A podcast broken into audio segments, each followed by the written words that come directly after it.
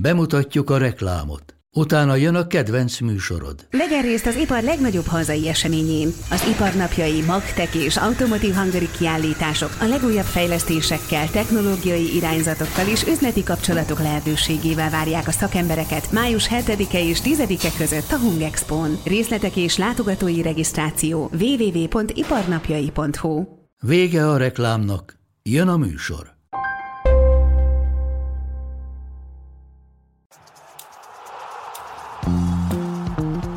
A teljes terjedelem. Magyarország első futballpodcastja Baumstark Tiborral és Bognár Domával.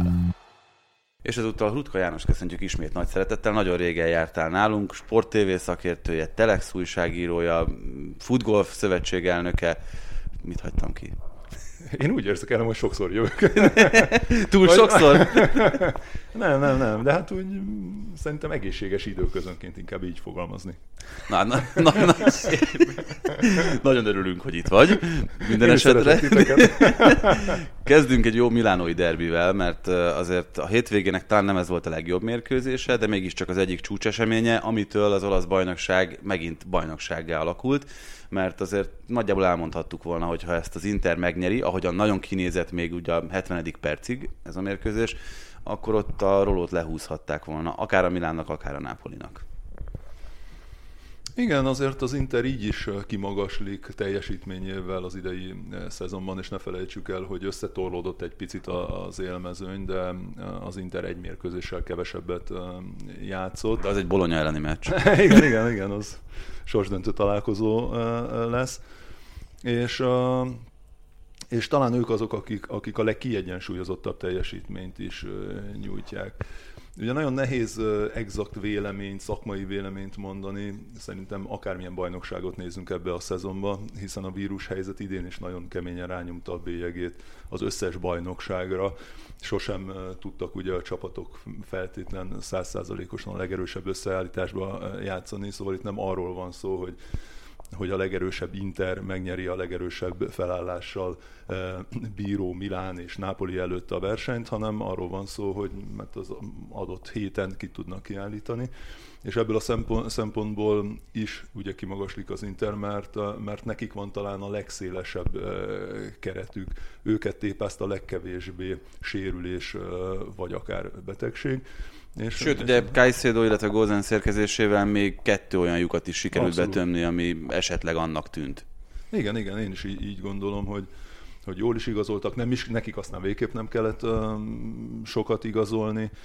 Nemzetközi porondon azért nem hiszem, hogy még azon a szinten vannak, hogy, hogy egy Liverpoolt legyőzzenek, nekem azért az meglepetés kategória lenne. De, de ahhoz mérten, hogy mindenki nagy kíváncsisággal várta az Internek az idei szereplését, és, és nagy kérdőjeleket raktak egy Lukaku távozása után új edzővel, mire lesz képes ez a milánói csapat. Én úgy gondolom, hogy nagyon gyorsan választ kapott mindenki. És mindezek tükrében nem úgy mentünk neki ennek a derbinek, hogy akár az Inter, akár a Milán nyerjen, az olyan nagyon sokat nem változtat a helyzeten? Tehát, hogy még mindig nem 50 vagy nem 60-40 százalékban adjuk a bajnoki esélyeket az Internek és a Nápolinak per a Milánnak. Szerintem az egyetlen dolog, ami, ami miatt 80... nem, az az Internek a sorsolása, a jelenlegi sorsolása. Ugye jön egy Róma elleni kupamérkőzés, utána következik a Napoli elleni bajnoki, és aztán a Liverpool elleni bajnokok ligája meccs. Tehát itt történhet valami olyan, én mondom ezt, hogyha esetleg a Napoli ne adj Isten a következő héten elkapja az Intert, és ott akkor pontszámban is még jobban összesűrűsödik, vagy vesztett pontok tekintetében még jobban összesűrűsödik a mezőny, az esetleg adhat olyan lendületet ennek a két üldözőnek. Pláne úgy egyébként, hogy ha mondjuk egymás után a két főrivális győzi le az Intert, és itt kell azt azért megjegyezni, hogy az eddigi hat nagy meccséből az Inzegi féle Inter a rangadók közül egyet tudott megnyerni. Tehát nagyon jól néz ki az Inter, nagyon erős, nagyon kiegyensúlyozott a keret, de hogyha valami még egyelőre felróható neki, akkor az ez. Ezzel igen, egyet tudok érteni. Vannak olyan mérkőzések, és, úgy néz ki, hogy ebben a szezonban pont a rangadók azok, amelyek, amelyeken nem feltétlen, én azt mondom, hogy ezeken a mérkőzésen is jól játszanak, de nem minden ellenében, minden periódusában Jó, tehát Lautaro a Milán ellen hagyott ki 11-es, Di Marco az Atalanta ellen, tehát lehet egyenként meg szétszálazni, hogy akkor az egyes meccseken mi volt a probléma, itt több mint 70 percig abszolút dominált. Igen, és sokan ugye a cserékre mondják azt, hogy... Meg helyzet kihasználás. Cserék, igen. Tehát már az első fél időben eldönthette volna az Inter a meccset. Igen, hát azt láthatjuk, hogy azért az Inter olyan számokat produkált idén is a, a, a Serie A-ban, mint amiket megszoktunk mondjuk a City-től Angliában. És ha már itt van párhuzam, azért mosolyogtam az előbb, mert amikor említetted ezt a nehéz sorozatot, akkor pont az jutott eszembe, mint amiről régebben ugye a Boxing Day alatt beszélgettünk, hogy ú, na hát ha a csapatok ezen túl vannak, és a, ezen a nehéz sok mérkőzéses időszakon, és jöjjön neki belőle, akkor már nagy valószínűséggel a tabella élén tudnak végezni éppen, aki, aki ott állt. És hogy tulajdonképpen ugyanez van most egy pici eltolódással az Inter esetében is, hogy rangadók ide vagy oda, ha jól jön ki ebből a pár mérkőzésből, azért őket nagyon nehéz lesz megfogni. Itt védeném meg egyébként Inzegit, itt a cserék kapcsán. Egyébként amikor néztem a meccset, akkor én is az első dolog, amit uh, megállapítottam magamban, az volt, hogy itt ezt jól elrontotta. Simone Inzaghi ezekkel a cserékkel, nem jól jött be Alexis Sanchez, ugye Perisicet és Lautárót kellett lecserélni, de ugye utóbb kiderült, hogy Perisic a lágyék fájdalmaira hivatkozva kért lecserélést, Lautaro Martinez pedig előtte 70 percet játszott az argentin válogatottban három nappal korábban, tehát hogy ez is azért nyilván valamilyen fonton, vagy valamilyen szinten befolyásolta itt a, a cseréket, meg az elképzeléseket. Csáhanolónál meg lesz, szerintem Inzegi is érezhette úgy, hogy benne van akár egy második sárgalap, úgyhogy mindenhol valamilyen szinten indokolható ez, miközben egyébként persze lehet azt mondani, hogy nem jó, nem volt jó a mesterve, és a másik, amit fölrónak, ha negatívumokat keresünk az Inter szereplésében, nem könnyű egyébként, akkor az az pont, hogy, hogy Inzaghi túlságosan sematikusan nyúl hozzá a csapatához rendszeresen. Igen, de ezek az apró dolgok, amire céloztam az előbb is. Ha megnézzük a, például, és országot váltunk egy másodpercre a Reálnak a kiesését a, a kupából, akkor ugyanezek a szempontok vehetők észre, hogy hoppá, mennyi dél-amerikai játékos visszatértek, azonnal bevetjük őket, nem tudnak olyan teljesítmény nyújtani, szinte a repülőről leszállva két nappal a brazil válogatott mérkőzése után teljesíteni kell. Hogy igen, de én úgy gondolom, hogy ezeknél a csapatoknál azért olyan komoly háttér működik most már, hogy, hogy azt mérik, hogy egy játékos mennyire fit, mennyire fáradt, meddig bír esetleg egy, egy mérkőzésen segítségére lenni a csapatnak Ettől függetlenül az, nyilván az egy, ez egy szemet szúró tény és adat, hogy 69. percbe cserélünk kettőt, aztán a 73. percbe cserélünk, és 75. percben megkapjuk, 75. percben kapjuk a gólokat. Szóval nyilván emiatt kapcsolják sokan össze a, a fordítást. Ettől hát úgy, hogy a labdavesztés az egyik cserejátékos követ, hogy jó, hát labdavesztést, igen, jó, de ez minek, be, ez minek mondjuk. Van, igen. De ide kapcsolódik még, hogy a Sevillában ugye rengeteg négy argentin játékos is van. Kettő közülük, Ocampos és Montiel is ott volt az argentin válogatottal. Most Ocampos a melegítésnél sérült le az Osasuna ellen, Montiel pedig a harmadik percben. Tehát nem lehet, nem lehet azt mondani, hogy ez, ebben nincsen szerepe ennek, a, ennek az utazásnak, és ez döbbenetes, és ez ugyanúgy megtörténhetne szerintem Lautáróval. Tehát ez, ez a szerencsefaktor, vagy nem hiszem, hogy Sevillában más a levegő. Vagy és akkor igazítsuk még valahova be a Superligát. Igen. van, van hely, bőven. Igen, igen, de egyébként pont ezért is, még akár meg is lehetne dicsérni Inzegit, hogy, hogy hogyan próbálta itt porciózni az adagokat, kicsit figyelemmel arra is, hogy, hogy a Nem az inkább a furcsa, hogy mennyire visszaáll ilyenkor az Inter? Tehát, hogy semmi, semmiféle, Ilyenkor? semmiféle letámadás Hát kontro- volt. kontrollálta a meccset szerintem az Inter azért. Tehát én nekem végig az volt az érzésem, hogy a Milán a felállt Inter védekezés ellen teljesen hatástalan. A felállt intervédekezés ellen igen, de azért meglepő volt, nem a Milánnak a letámadása, hogy milyen intenzitású, és a második félidőben is. Hát ugye szakaszosan nagyon jól csinálja szerintem a Pioli csapat, tehát nem az egész meccsen láthatjuk ezt a letámadást, de amikor szakaszokban ez előjön, akkor szerintem ez egy nagyon jól működő fegyver. Hát meg meg is vannak a fiatal csikók hozzá, akik ezt tökéletesen csinálják.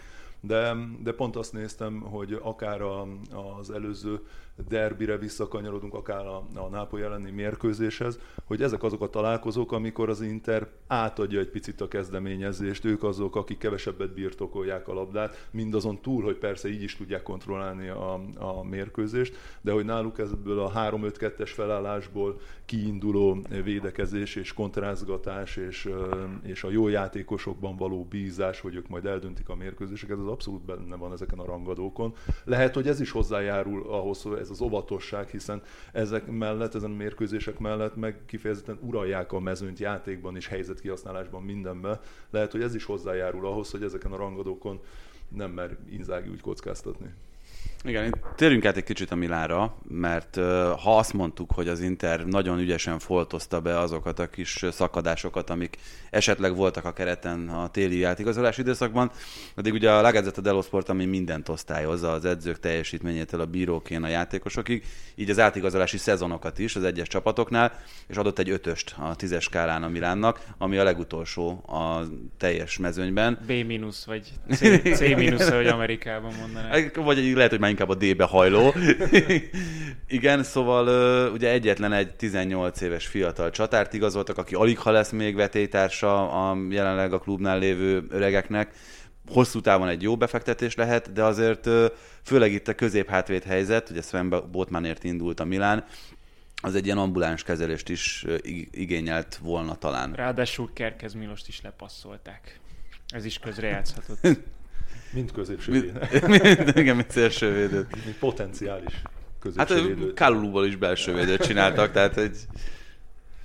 Igen, a alapjaiban, mikor indult a szezon, már akkor lehetett látni, hogy ez a Milán nagyon jó, szenzációsan kezdték a, a, a szezont, de amikor már pont jöttek a sérülések, jött egy-két változtatásra okot adó momentum, akkor azért lehetett látni a bajnokok ligájában leginkább szerintem, hogy komolyabb szinten azért még nem képes megugrani ezeket a, a feladatokat jelen pillanatban a Milán. És amit elmondtunk az internet, hogy igen, náluk azért hosszabb a, a kispad, hosszabb a keret, meg tudnak oldani akár sérülésnél, betegségből fakadó gondokat is. A Milánnál ezt abszolút nem látom.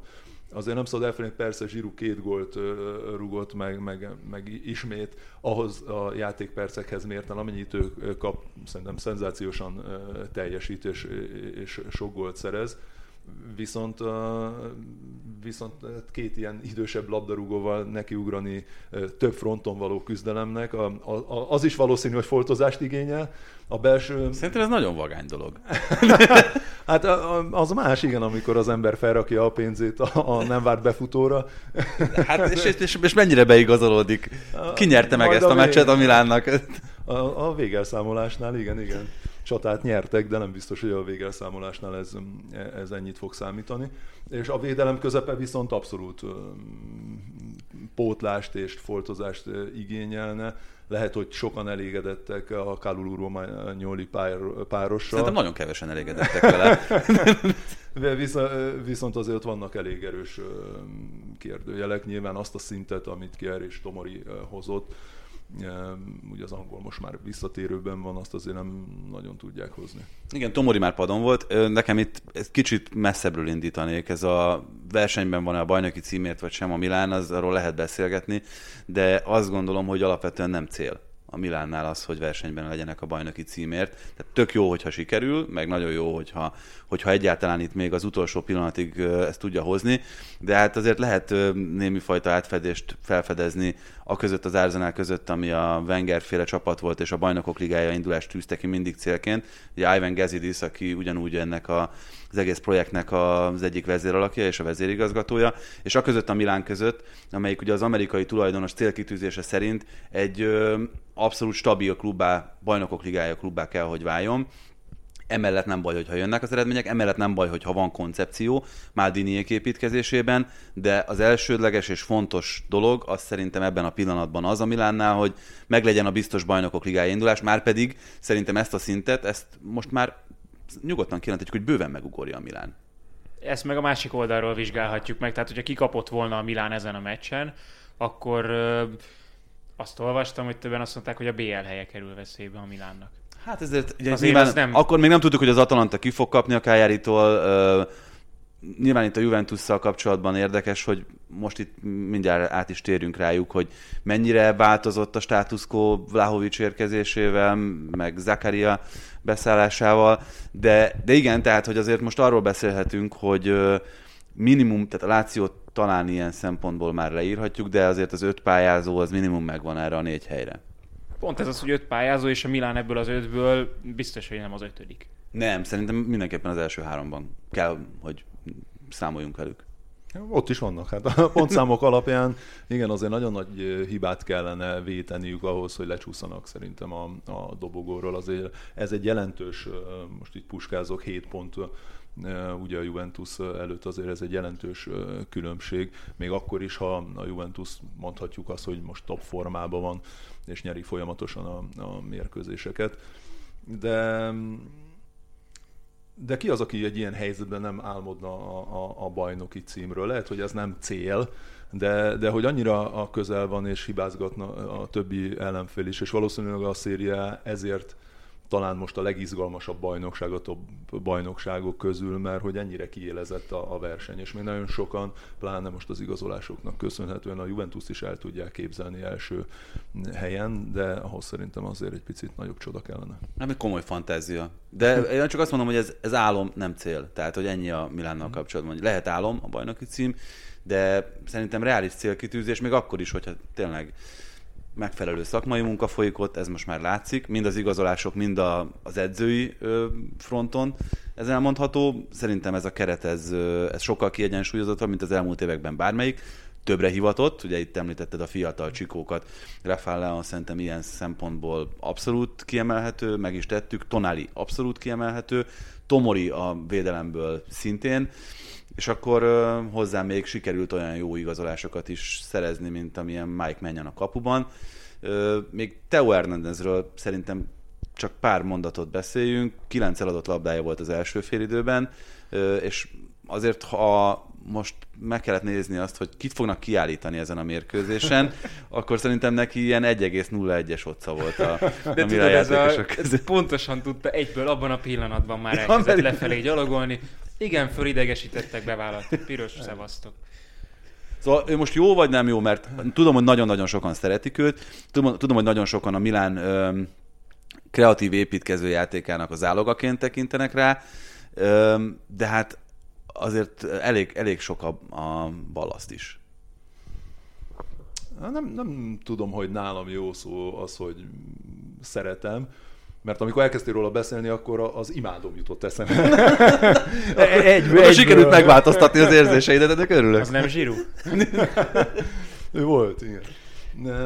Szóval, hogy Szerintem Hernández, amit ebben a szezonban csinál, akár a francia válogatottban is, az, az abszolút kimagasló, és, és hogy neki nagyon nagy szerepe van abban, hogy ez a Milán így tud játszani, és előrefele játékban is ennyi lehetőség van a támadás. Kirögsz? Nem.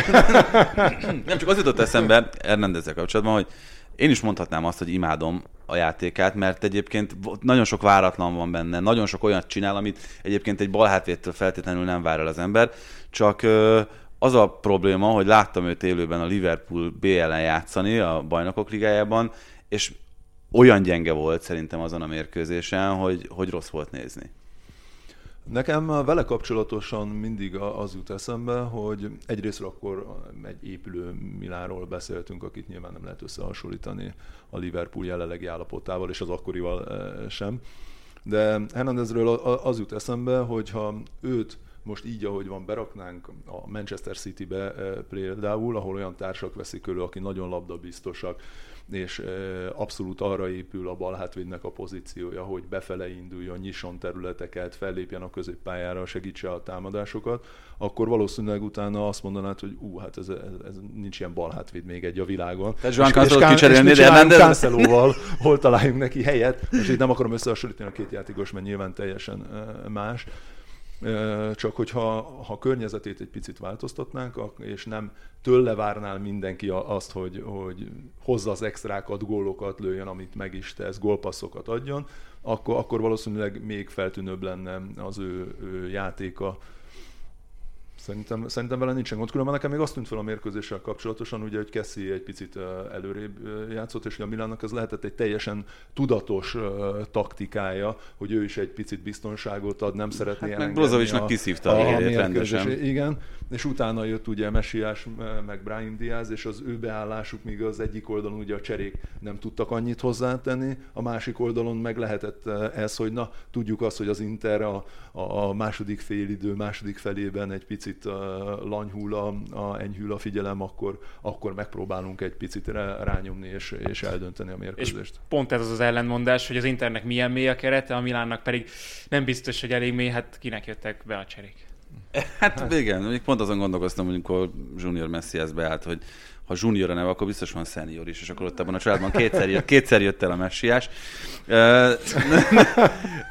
Ha nem történik az a mérkőzés 13. percében a Juventusnál, ami történt, akkor mondhatnánk azt, hogy mindenki ide Vlahovics, ha van zsíru is. Így azért még Vlahovics is úgy tűnik, hogy megüti a szintet. Ez jó felütés. hát pont azért hozták, én nekem ez jutott eszembe. Volt ott előtte az a lövés, azt hiszem talán a hatodik percben, vagy a hetedikben, amikor ott ballal elvállalta olyan 18-ról körülbelül. Jó, hát ez kellett egy jó partner Günther személyében, aki egy négy, négy méterrel behátrált előtte, és nem gondolta, hogy 16 méterről elmeri vállalni. De pont ezt fogja hozni Váhovics ennek a Juventusnak, ami szerintem eddig azért nagyon hiányzott ebből a csapatból. Lőni fog mindenhonnan, próbálkozni fog mindenhonnan, és azért nem látszik ezen a fiún az, hogy a, az önbizalmának bármi okozhat károkat. Azért mosolyogtam, mert ugye a futballöltözőben azt szoktuk ilyenkor mondani, hogy ágyú volt a jele az óvodában. De tényleg, hogy tüzel mindenhonnan, ahol megkapja a labdát. De hogy ő nagy bátorsággal is teheti, mert tényleg kifejezetten jó rugó technikája van.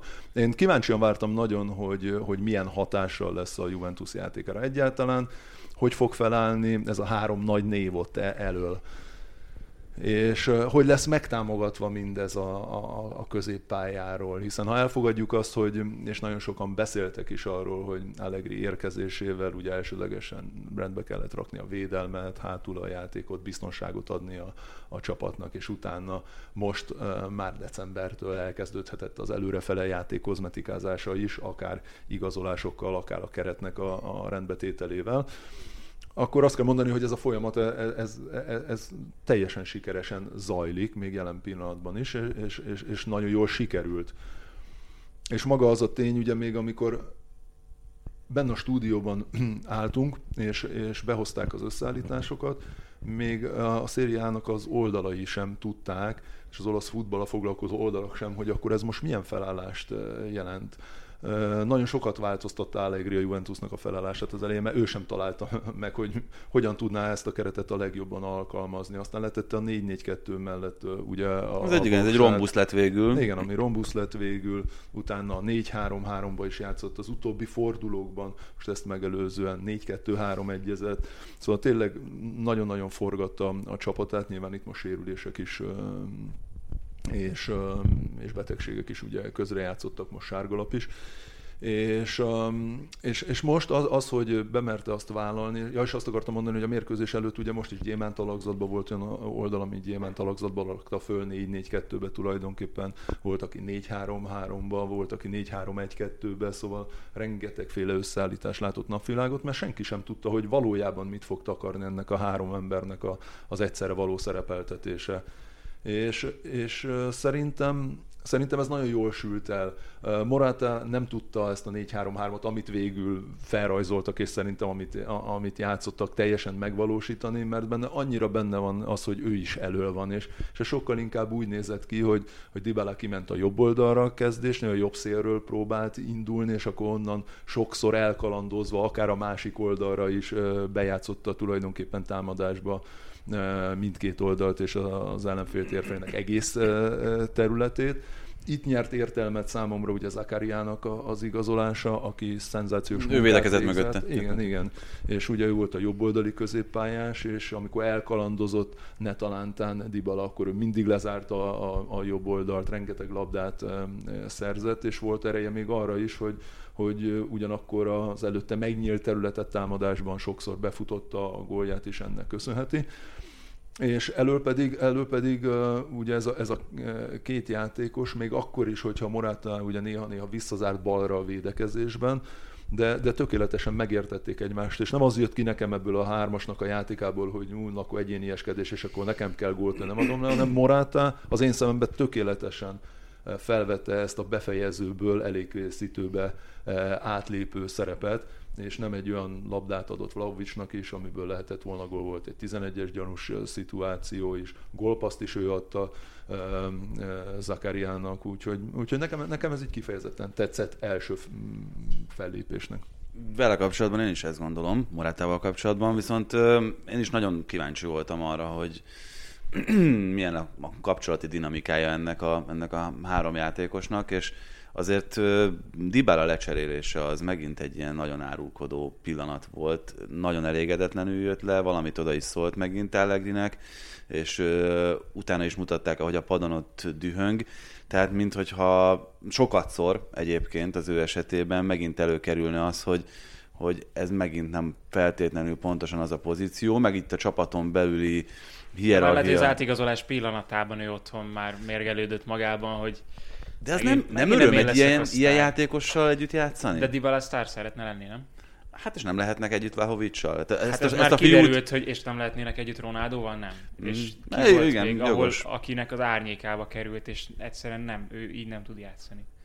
Pedig adódott előtte is nem kicsi lehetőség, ugye blokkolták a lövését, szóval szerintem ő is kifejezetten tudna tündökölni ebben a, a, a szerepben, hát a gólpassz, a, gól, a, igen, hát labdái, az, az, az a gól előtti megmozdulás, az, a gólpassz az, az egészen szenzációs, amit Vlahovicsnak adott. Tehát, hogy pont ez lenne az, amitől ő jól érezhetné magát, hogy érkezett végre egy olyan játékos, akit ki lehet szolgálni. Dybala nagyon jó befejezésekben is, hát ez egy nagyon jó ballába van, de, de, de amit iszonyatosan érez, ezek az utolsó passzok, ezek a finom megoldások. Amiket Morátával nem lehet.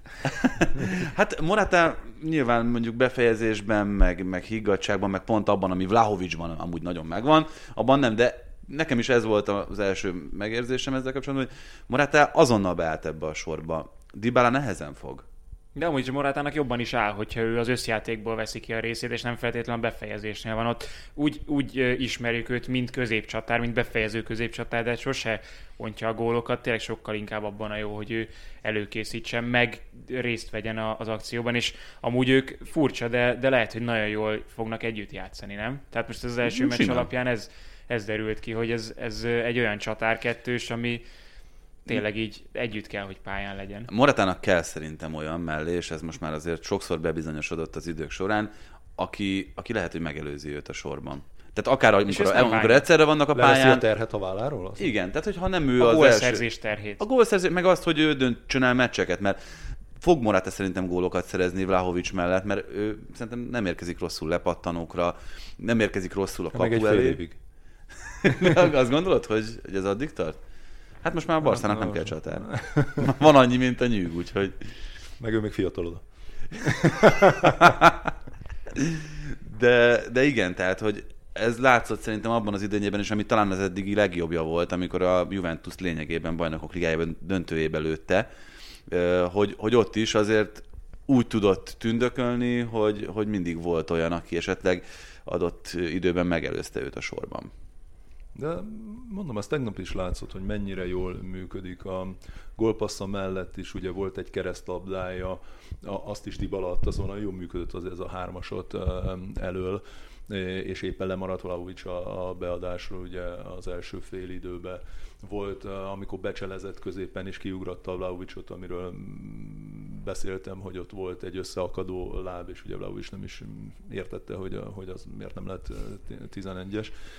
Szóval rengeteg olyan kulcspassza volt még ezen kívül is, ami, ami mérkőzéseket dönthet el, és, és igen, ez, ez, ez így jól nézett ki, itt nincs is miről beszélni. Nyilvánvalóan az azért kérdés lesz, hogy amikor nem a Verona ellen játszanak, jön egy olyan komolyabb edző, aki azért észreveszi, hogy, hogy Morátának azért baloldalon vissza kellene zárnia, betömni ott a baloldalon révő védekezési pozíciót, Desióval mennyire fogják tudni ott azt lezárni, vagy éppen aki a bal oldalon fog játszani azt a területet, amit, ahova be kellene segíteni, vagy akár Dybala, amit láthatunk, hogy Zakaria mennyire fogja bírni ezt egy komolyabb csapat ellen, szóval azért vannak kérdőjelek, de a Juventus szerintem pont annyira óvatos, hogy és, és abszolút mindent erre a biztos védekezésre épít, és még ilyen játékosok mellett sincs az, hogy fejetlenül támadunk hogy azért ezt fogja tudni kezelni, ezt a helyzetet.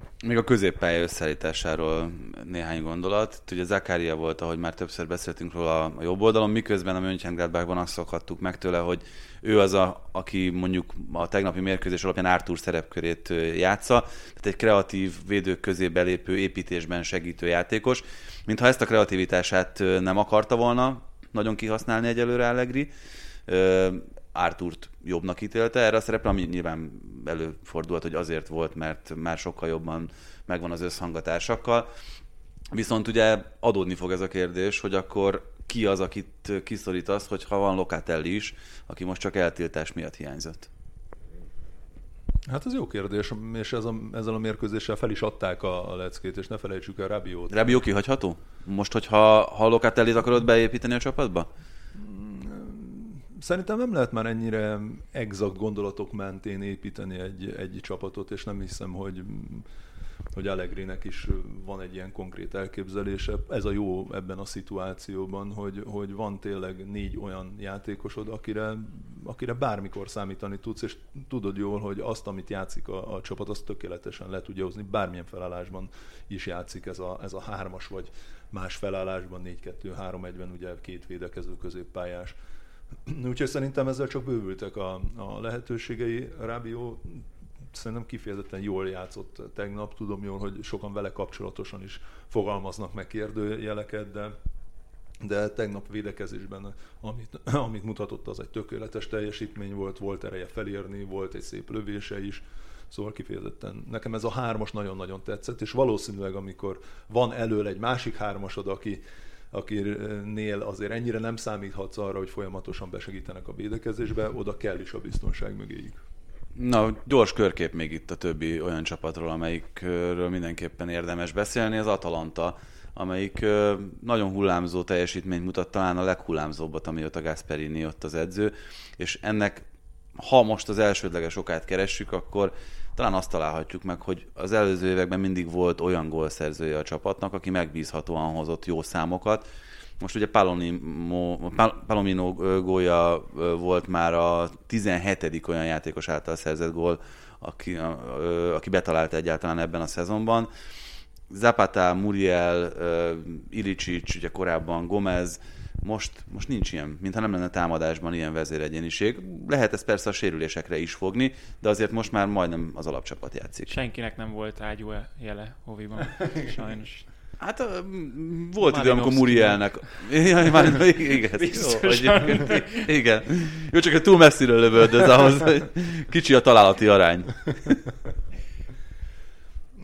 Én azért mégis az Atalanta esetében fognám ezt a, a sérülésekre, megbetegedésekre. Azért náluk tényleg nagyon sok hiányzó volt folyamatosan a, a csapatban, és kellett változtatni a, a felállást jelen pillanatban is ugye említetted Ilicicshet például, ha a ő helyzetét nézzük, az állandóan visszatérő depresszió és lelki problémák, amelyek által képtelenség folyamatosan ugyanazon a szinten játszani, pedig ugye volt egy szakasz a, a bajnokságnak most, és a, és a nemzetközi poronnak is, amikor kifejezetten tetszett a játéka, megint beépítették, visszatért a csapatba, utolérte magát, jobb oldalról indulva befelé cselezésekkel, gólokat, gólpasszokat szerzett.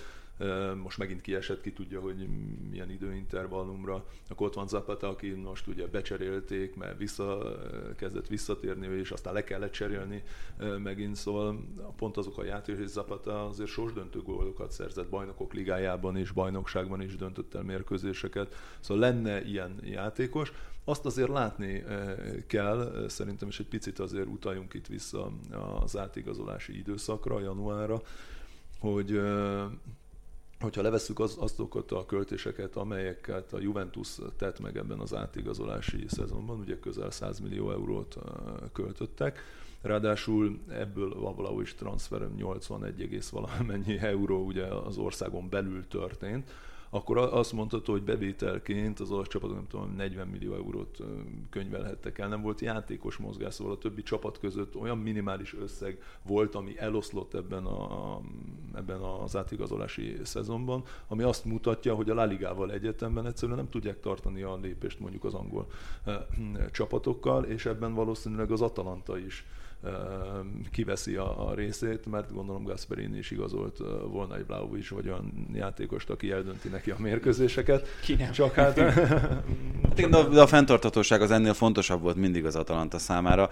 és ha már itt a Vlahovic ügyletről már beszéltünk, akkor azért hirtelen landolt a Fiorentinánál azzal, hogy Vlahovic pályára lépett 75 millió euró, mert ugye, hogyha jól tudom, akkor 70 volt az eredeti, és kapásból egy ötöst hozzá pattintottak azzal, hogy kezdőként pályára küldte őt Allegri. Nyilván valószínű volt, hogy ez előbb-utóbb bekövetkezik. Nem tűnik úgy, hogy keresett egy másik 75 millió eurós csatárt azonnal, Rocco Comisso, hanem inkább hát kisebb nevekkel, de mennyiséggel próbálta megoldani. Hát, itt pont az utolsó szó a lényeg, hogy megoldani, hogy sikerül-e megoldani egy ilyen játékos távozását. Nagyon Vlahovics központú volt ez a Fiorentina. Abszolút. Abszolút.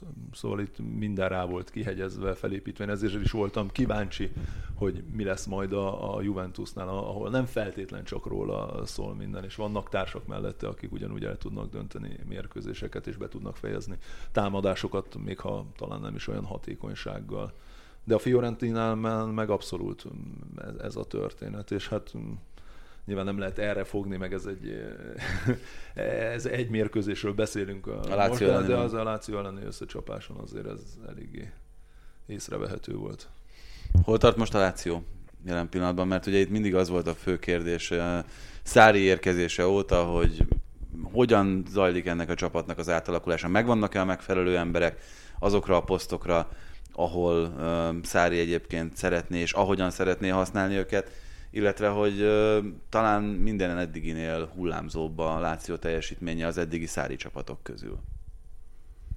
Igen, nem csak a kezdőbetű okán, de nekem egy picit ugye a Leeds jutott eszembe ebben a szezonban a Lációról, akit imádhatnak a, a nézők, leginkább a semleges nézők, mert oda kapcsolnak a találkozóikra, és biztos, hogy temérdek gólt fognak látni, és, és sokat rugnak, sokat kapnak, mindenki jól szórakozik, csak hát a, a végén, amikor az érmeket osztják, akkor sajnos nem biztos, hogy versenyben tudnak lenni.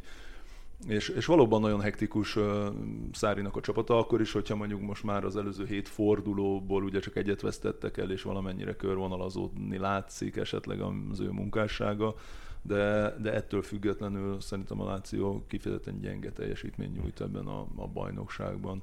Ugye több találkozóikat is, is láttam, és tényleg a védekezésben, amit produkálnak például, Szóval az sokszor nem, nem, nem megbántva őket, az sokszor nem első osztályú szint.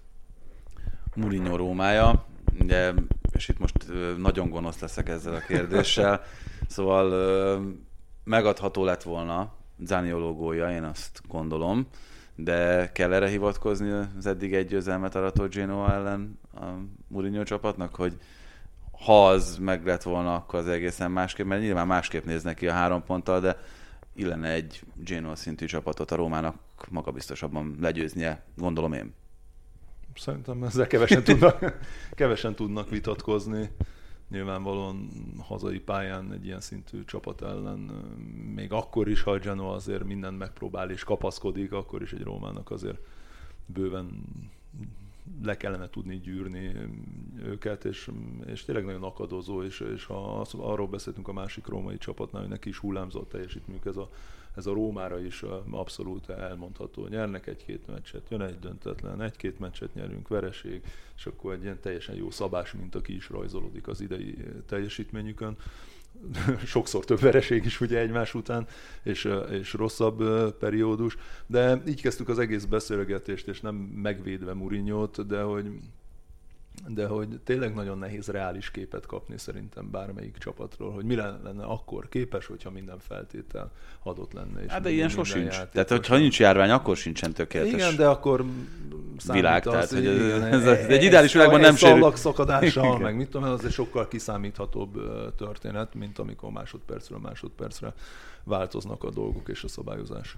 És mi lenne, ha megfelelő elhivatottsággal lépnének pályára a játékosok? Ja, hát igen, igen. Hogyha rendesen beletennék a szívüket, lelküket. Én ezt hiányolom a Rómában. Igen, mindig van valami, amire utalni kell, valami külső körülményre. De egyébként a, még csak így zárásként a szériával most milyen, milyen a viszonyotok éppen? Még, még ilyen ismerkedési fázis, mézes hetek, vagy már a házasság megkötetett? Szerintem még nem, még abszolút randizgatunk. ez, ez nyilván önkritika saját uh, magam felé is, hiszen szerintem amikor az ember... Hát nem kell semmit elkapkodni, hogyha tetszik egyébként a másik fél. Abszolút, abszolút. Pláne ebben a korban azért már nem kapkodunk a döntésekkel. De de amikor valami új dologba kezd az ember, és ennyi új információval találkozik, ugye talán a legnehezebb számomra a neveket megszokni, teljesen más hangzás, teljesen másképp kell ejteni. Nyilván itt is vannak olyan csapatok, mint a Premier League-nél voltak, hogy kevesebb szer vannak a képernyőn, de a közvetítéseknél akkor hirtelen kell tudni azonnal helyesen ejteni, úgy összebeszélni, ugye esetlegesen a kommentátorral, hogy még csak félreértésem legyen, hogy másképp ejtünk egy mással vagy magánhangzót. Úgyhogy ez még okoz azért, azért nehézségeket, és, és azért elég maximalistának tartom magam, úgyhogy ezek az apróságok szerintem kellenek ahhoz, hogy az ember teljesen komfortosan érezze magát. Tehát Zsíru nem tudta ellopni a szívedet, akkor... akkor nincs is értelme tovább találkozgatni. Zsíru már elloptam, úgyhogy... Már az Arzenálban nekem, úgyhogy Zsirújé volt ez a hétvége, azért elsősorban ezt leszögezhetjük még, hogy a Vlahovics góllal is mutatkozott be, úgyhogy ezt mindenképpen meg kell jegyezni meg itt a végén. Rudi, nagyon szépen köszönjük, hogy köszönjük eljöttél hozzánk. Majd kiszámoljuk, hogy mi a, mi a megfelelő, a megfelelő idő. Igen, az egészséges. Következő alkalom. Köszönöm szépen.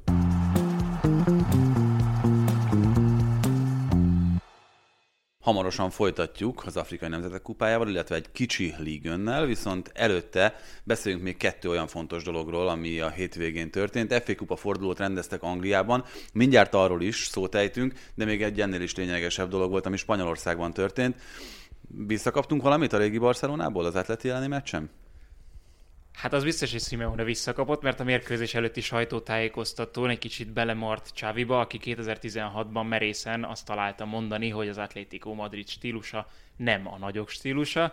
Most kiderült, hogy az Atlético Madrid stílusa ezúttal nem tud működni a Barcelona ellen. Simeonét úgy tűnt, hogy lemecselte Xavi. Természetesen az egész nem a bajnoki címről szólt, hanem inkább arról, hogy a BL-ért mentek a csapatok, és az új érkezőkre volt mindenki kíváncsi, akik közül Adama Traoré került be a kezdőbe, természetesen Daniel Alves és Ferran Torres mellett de Adama Traoré került a középpontba az első félidőben, nagyon elszámolta magát vele Diego Simeone, Ermószót állította rá, és nagyon későn reagált arra, hogy itt nem Ermószónak kéne versenyt futnia és birkózni a Traoréval, hanem bizony kell oda Carrasco sebessége, és még plusz egy ember, hogy Traorét levédjék. Azt is lehetett tudni, hogy mindig az alapon felé fogja vinni, mégis megcsinálta, és mégis ebből lett az összes veszély. De abban most már azért elfogadod a múlt heti véleményemet, hogy Traoré olyat tud hozni a Barcelonának, amilyen korábban nem volt ebben a csapatban. Amilyen korábban nem volt, viszont ez egy dimenzió, amit könnyű észrevenni, levédekezni nem biztos, de, de ami a legtöbb csapat ellen kell majd, egy mélyen ülő védelem ellen, ott azért más lesz a helyzet Traoréval is. Itt, itt sem tudták úgy bevonni őt az összjátékba. Ez így van, de Traoré ott is. Szerintem most, hogyha egy svájci bicskához hasonlítjuk a Barcelonát, akkor rákerült egy újabb, egy konzervnyitó, mert szerintem Traoré pont Csak abban nem svájci is jó. bicskára lenne szüksége a Barszának feltétlen, hanem egy Rubik kockára, amit úgy, úgy forgathat Xavi, ahogy ö, szeretne. De meglátjuk, lehet, hogy tehát Xavi azért hozta most Traorét kölcsönbe, mert az év végéig a BL helyekre be kell érnie a Barcelonának, és erre viszont jó úton jár a csapat. Hát vagy, hogyha egy jól működő konyhakés, akkor sem problémás. Csak az egy kicsit le van egyszerűsítve. A vége az egyébként az kéne, hogy legyen, hogy legyen egy ugyanolyan felismerhető stílusa a Barcelonának, mint amilyen És afelé nagyon jó úton jár, az Atlético Madrid viszont éppen az ellenkezőjét csinálja, mert kicsit meghasonulták, meghan, meghasonultak, így, mondták, így mondják ezt? Igen. Jó, akkor meghasonultak, nem, nem önmagukat adják, és az önbizalom szint sincsen túl magasan. Minden meccsen van egy vagy több olyan periódus, amikor döbbenetesen rosszul játszik az Atlético, és most is ez volt a Barca ellen, és így ők kerültek a BL helyeken kívülre, úgyhogy a Real Madrid, Sevilla, Betis sorrend után most Barcelona Atlético jön, a Villarreal kopogtat, és ha csak nem lesz nagy Betis összeesés itt a szezon végére, akkor az Atlétikónak saját erőből kéne visszakapaszkodnia. Most akkor még egy érdekesség a hétvégéről, ahogyan már említettem, az FA Kupa negyedik körét rendezték meg Angliában, amelynek a legnagyobb meglepetése a Manchester United Middlesbrough elleni kiesés mérkőzése volt, még pénteken játszották azt a mérkőzést, de talán még ennél is a szurkolóknak jobban fájhatott az, hogy 11-esekkel kikapott Ralf Rangnick csapata, hogy több mint 70 ezer ember maradt étlen és szomjan a mérkőzés közben, mert egy technikai hiba miatt leállt a számlázási rendszere az Old Traffordnak, és példátlan módon se ételt, se pedig italt nem tudtak kiadni a helyszínen jelenlévő szurkolóknak. A végén a romlandó ételeket, azokat odaadták a szurkolóknak ingyen, hogy azokat ne tartsák meg maguknak, mert rengeteg halmozódott föl. Hát ez, hogy mekkora bevétel kiesés ez, abba bele se akarok gondolni. Nem, én szegény vendégszurkolókat sajnálom, de gyanítom, hogy a meccs után azért fogyott egy kevés ital a városban. Az egészen biztos, és akkor haladunk tovább.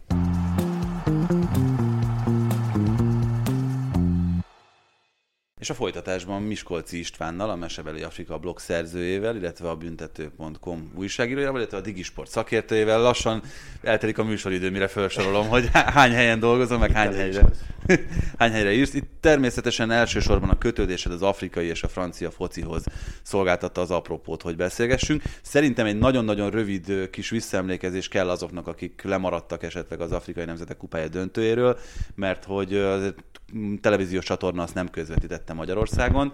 Sajnálatos módon 0-0 lett, ugyanúgy, mint ahogy az összes Egyiptom mérkőzés az egyenes késéses szakaszban hosszabbítás, és aztán végül most 11-esek döntöttek, amit úgy nyert meg Szenegál, és szerintem itt egy óriási drámai befejezésről beszélhetünk, hogy Mané belőtte a győztes büntetőt, így csapattársa, aki a Liverpoolban ugye csatártársa, Salah már nem lőhetett, és pont erről beszéltünk, miközben sétáltunk ide, hogy éppen ez a drámaisága volt az, ami miatt, ha más miatt nem is, érdemes volt megnézni a meccset, meg a tornát.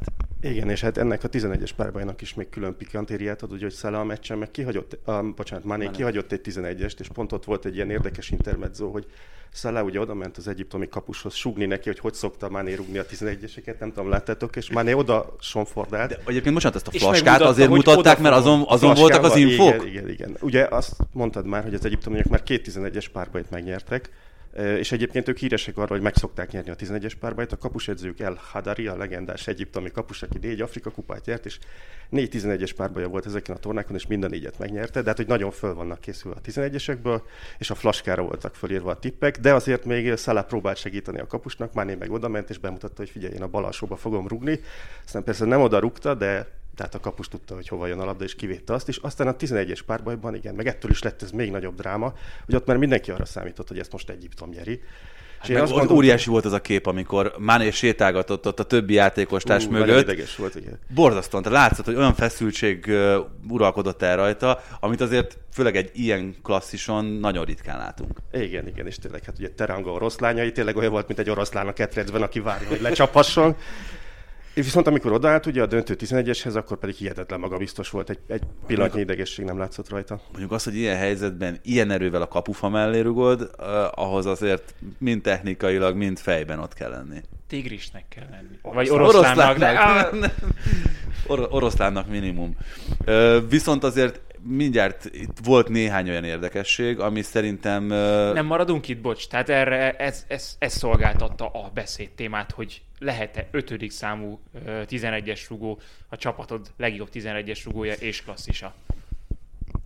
Hát ugye a legkiélezettebb az sokszor az, ezért szokták a végére hagyni a nagyjátékosokat. Mindig, amennyire tudom, ugye a kiélezett az az első, de az elsőnek egy nagyon jónak kell lenni, és az, az ötödik Ezek szoktak kütöntetett pozíciók lenni, és most is, hát igen, Salah az ötödik lett volna, hát arról már nem tehetett, hogy, hogy aztán előre nem került sor. Hát egy ilyen statisztikai minta szerint egyébként az esetek mindössze 20%-ában fordul elő olyan, hogy az ötödik rúgónak már nem kell rúgnia. Uh-huh. Tehát ilyen alapon 80% esély volt arra, hogy Salah is ott lesz, és hogyha az ötödik párban valami van, az mindenképpen döntő, tehát akár vagy az egyenlítés, vagy amiatt, hogy, hogy esetleg megnyerheti vele a meccset. Tehát ilyen szempontból szerintem érdemes az utolsóra tenni.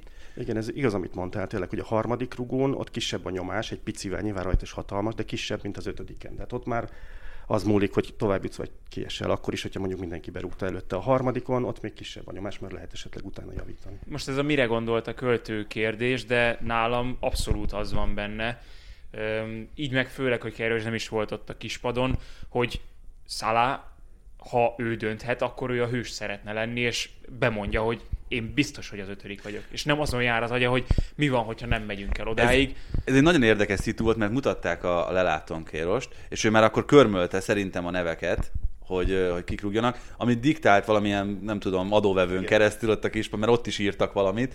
Szóval azért az egy, pont ezen gondolkoztam, nagyon nehéz dolog, meg feladat lehet, hogy a lelátóról úgy, hogy azért kevésbé vagy közel a játékosokhoz, döntsél úgy, hogy nem is tudsz velük konzultálni, hogy akkor ki milyen sorrendben rúg. Ha valaki azt mondja, hogy én nem, én nem leszek az, amit te mondtál, akkor szóval ez extra... nem tudsz ellátóról lekiabálni, hogy de. Ez egy nagy extra edzői feladat, meg, meg extra döntés, hogy akkor most kire hagyod a végső szót. Azt nem is tudom, hogy előbb van pénzfeldobás, és utána sorrend. Nem, először van sorrend. Először van sorrend, és utána pénzfeldobás. Így meg végképp nem tudod megmondani azt, hogy te ötödikként rúgsz-e, vagy nagyobb esélye rúgsz-e, vagy nem. De hát valószínűleg itt, itt el volt döltve előre. De hát az, az nem volt kérdés Keirosnak sem, hogy az ötödik az Szalák lesz, mint ahogy Szenegában Mané, az olaszoknál annak ideje Roberto Baggio, de hát hogy az ötödikre mindig tényleg olyat szoktak tenni, aki, aki jó eséllyel be is lövi. Igen. Igen, vagy Jorginho. Az Európa bajnokságon, akik Az Európa bajnokságot is fel akartam hozni az angoloknál, ez nem egészen. Igen, egyébként ezt akartam mondani, hogy azért, tehát hogy mik voltak az unikálisak ebben az afrikai nemzetek kupájában. Nyilván az, hogy járványhelyzetben rendeznek egy tornát, az mindig azzá teszi sajnos, mondom én, de hát önmagában az is az, hogy én nem emlékszem olyanra, és javítsatok ki, hogyha tévedek, hogy bármilyen komoly nemzetközi mérkőzés döntőjében eltiltás miatt nem volt ott a vezetőedző. Fú, én se tudok ilyet most mondani. Azt tudjuk elmesélni, hogy az a kiállítás azért meglehetősen jogos volt szerintem Keiros részére az előző meccsen, az elődöntőben, mert hogy nagyon sokat reklamált, ez úgy általában az egyiptomi csapatra nagyon igaz volt ezen a tornán. Hát Szalahot is, nem tudom, emlékeztek olyanra, hogy Szalahot figyelmeztetni kellett volna a reklamálásért az angol bajnokságban, de itt ezen a tornán mondjuk ő viselte a csapatkapitányi karszalagot, de neki is kellett oda menni néha a bíróhoz de sokszor hát elég alaposan elzavarták. Ezen a meccsen Most is... ez, ez óriási volt ez a kép, azt, hogyha tudja valaki, akkor keressen utána, amikor oda akart adni a sípját a bíró, hogy, hogy akkor csinálta, hogyha... Igen, meg alapokat is így elővett, hogy tessék, te vagy a bíró, akkor de egyébként nagyon jó, nagyon jó kezelte, tehát szerintem a szenzációs volt, hogy jó, mondjuk olyat sem gyakran látunk, hogy lerúgják a 11-es párharcot, és akkor a játékosok oda mennek és ölelkeznek a bíróval. Hát, mert hát ott mindenkivel ölelkeztek, Vagy olyat, hogy a közé bírók fotót kérnek. Ja, a... az selfie, hát az, az is óriási. óriási kép. Hát igen, ezek azért olyan sztárok, akikkel ők, ők ritkán találkoznak, de hát az európai bírók mondjuk találkoznak ugye a világ legnagyobb sztárjaival akár e, évközben is. Itt viszont két évente egyszer adódik ilyen eset. Az, akkor is csak keveseknek. Beszéljünk erről a két csapatról, Egyiptomról, Szenegáról. Azért itt, hogyha valaki persze mi kicsit ilyen európai központúan gondolkodunk a futballról, ránéz az egyiptomi válogatottra, akkor nagyon sok az ismeretlen név, kezdve a kapustól, és azt gondoljuk, hogy aki egyébként nem fér be európai csapat, vagy nem csábítja el európai csapat, az már feltétlenül nem is annyira jó játékos. Miközben egyébként a szenegáli válogatott meg dugig van Európában is abszolút sztár státuszban lévő labdarúgókkal, tehát hogyha valaki csak leült megnézni ezt a döntőt, és azt mondta, hogy itt van a kettő kezdő 11, hát ez sima Szenegál. Igen, meg egyébként az egy kicsit, egy icike-picike meglepetés volt azért, hogy Egyiptom elment a döntőig. Igen, épp a büntetőn jelent meg egy beharangozó a torna előtt, ahol Hát igen, nagyon kiegyenlített a mezőny igazából Afrikában, és ott az esélyesek között egy olyan 13 csapatot sikerült fölcsorolni, akik különösebb szenzáció nélkül megnyerhetik a tornát, és Egyiptom is a hetedik helyre tettem én akkor őket. De egy picit azért meglepetés volt, hogy elkerültek idáig, nem is annyira a játékos keret miatt, inkább az eredményeik nem voltak ennyire jók az utóbbi időben. Hát itt sem, tehát a kieséses szakaszban. és, és igen, hát a másik meg sok mindent el lehet mondani, de ugye ez egy nagy torna, legalábbis nem feltétlenül a rangja értelmében, de hogy egy hosszú torna, hét meccses torna, azt nem azok a csapatok szokták megnyerni, akik az elejétől a végéig szépen játszanak, az a VB-ken, ebéken is nagyon ritka, hanem aki pragmatikusan áll hozzá ez az egészhez. Ugye nagyon más egy ilyen torna, mint egy bajnokság, ahol mondjuk ha a csapat megnyeri a meccsei 80%-et, akkor valószínűleg megnyeri a bajnokságot. Egy ilyen tornán meg nem, mert hogy egy hiba és kész, de nem kell mindent megnyerni, valahogy tovább kell verekedni magát a csapatoknak. Ez ugye már eleve más feladat az edzőknek is, másképp is állnak hozzá. Egyébként az európai válogatottak edző is szerintem emlékezhetünk azért bőven olyan Európa bajnokra, például a portugálok 16-ban, akik tényleg nagyon pragmatikus játékkal verték végig a mezőnyt. És, és ez nagyon volt... más ez, mint egy VB selejtező mérkőzés, már pedig lesz egy olyan is. Igen. És valószínűleg azon teljesen más képe lesz a, a játéknak, nem? Hát az oda-visszavágós lesz, és ugye mindenki a hazai pályán játszhat egyet, úgyhogy úgy két, még ennél is sokkal felfokozottabb hangulatú mérkőzés, itt ugye azért semleges pályán játszottak. Úgyhogy hát elképzelni nem tudom ott mi lesz, meg megmondani sem, hogy, hogy ki jut tovább. Ugye beszéltem már arról, hogy nagyon kiegyenlített az afrikai mező, nincsen olyan, mint a többi kontinensen, hogy azért meg tudjuk mondani, hogy ki az az öt válogatott, akik a legerősebbek. Vagy hát ez nagyon fluktuálódik időről, mert most ugye korábban mindenkinek az élt a fe, vagy lehet, hogy megint csak sztereotípiákat mondok, és akkor javíts ki, az élt a fejünkben, hogy Nigéria, Elefántcsontpart, Gána, esetleg Szenegál, és akkor ott vannak és a... Egyiptom, és igen, és ott vannak az és Marokkó, és Dél-Afrika, és, és sorolhatjuk, de nem, én nem hiszem, hogy tehát cserélődik a győztes, de hogy akik neki futnak esélyesként a tornának, vagy azzal az ambícióval, hogy ezt meg is akarják nyerni, azoknak a köre is esetleg bővül, mert mondjuk Burkina Faso 20 éve még nem volt esélyes, de most már az utóbbi 10 évben őket is simán oda lehet sorolni. És, és régen is sok csapat futott neki úgy, hogy ők ezt a tornát nyerni akarják, és még olyanok is igen, akiket nem mondunk, de hát Malit nem ismerjük, mert nem jutott még ki pont VB-re. Ugyanakkor Afrikában ők azért a, az erősebbek közé tartoznak régóta, Guinea is akár. Ők is egy Európában kevésbé ismertek, de most is rengeteg ugye európai légiósuk van, és azért ez egy erős keret, és hogy mondjuk ezt a tornát Guinea nyeri egy ennél jobb játékkal, mint amit mutattak, akkor az se lett volna olyan nagy meglepetés, mint a mondjuk Európában Magyarország nyeri az EB-t. Maliban játszik az én jelenlegi kedvenc. Na ki lesz? Yves Vistuma. Na, igen, igen, igen. Hát ő, szerintem, jó is volt, csak a többiek. Mm, de ő egyébként szerintem egy egészen fantasztikus adottságú, meg képességű és, és egyébként tényleg a Mali keret, főleg az a középpálya egészen brutális. Ugye Samaseku van még ott, és Haidara a Leipzigból, illetve Mohamed Kamara a Salzburgból, aki most nagyon tehetséges, bár neki pont nem annyira sikerült jól ez a torna, és akkor még Sheikh Dukuri le is mondta a válogatottságot a Lansból. De ez mi, ez mi múlik egyébként? Amit mondtál az előbb, hogy nem volt tényező 20 éve Burkina Faso. Mali nem volt még világbajnokságon, miközben egyébként az látszik, hogy ilyen tehetségeket termel ki. Mitől változik Igen, ez? Visszatérhetünk tényleg az eredeti kérdéshez, az egyiptomi meg a szenegáli csapat közötti különbséghez, hogy hát az afrikai futball egyik rákfenéje, hogy, hogy hát a tehetséges futbalistáknak, amint lehet, Európába kell költözniük, pusztán anyagi okokból. De hát, hogy hát, vagy Európában születniük, hogy más. Sok olyan is van, de mondjuk aki Afrikában születik, annak igazából amint megteheti, Európába kell jönni, mert otthon nem keres pénzt, nem tud abból megélni, hogy ő futballozik. Bocsánat, ez a, azokon az akadémiákon sem elképzelhető, amik hát oda telepítettek? Tehát az Ajaxén esetleg Dél-Afrikában, vagy ugye tudunk már több nagy klubról, amelyik, amelyik oda tette a pénzt. Így van, és... rengetegen, igen. Ők meg ugye akadémiák, kinevelik a játékosokat, de abból nem fogsz megélni egész életedben, hogy, hogy te egy akadémián vagy, hiszen ott nem is tudom, hogy pontosan hogy megy, de olyan 21 éves korodra már odébb kell állni.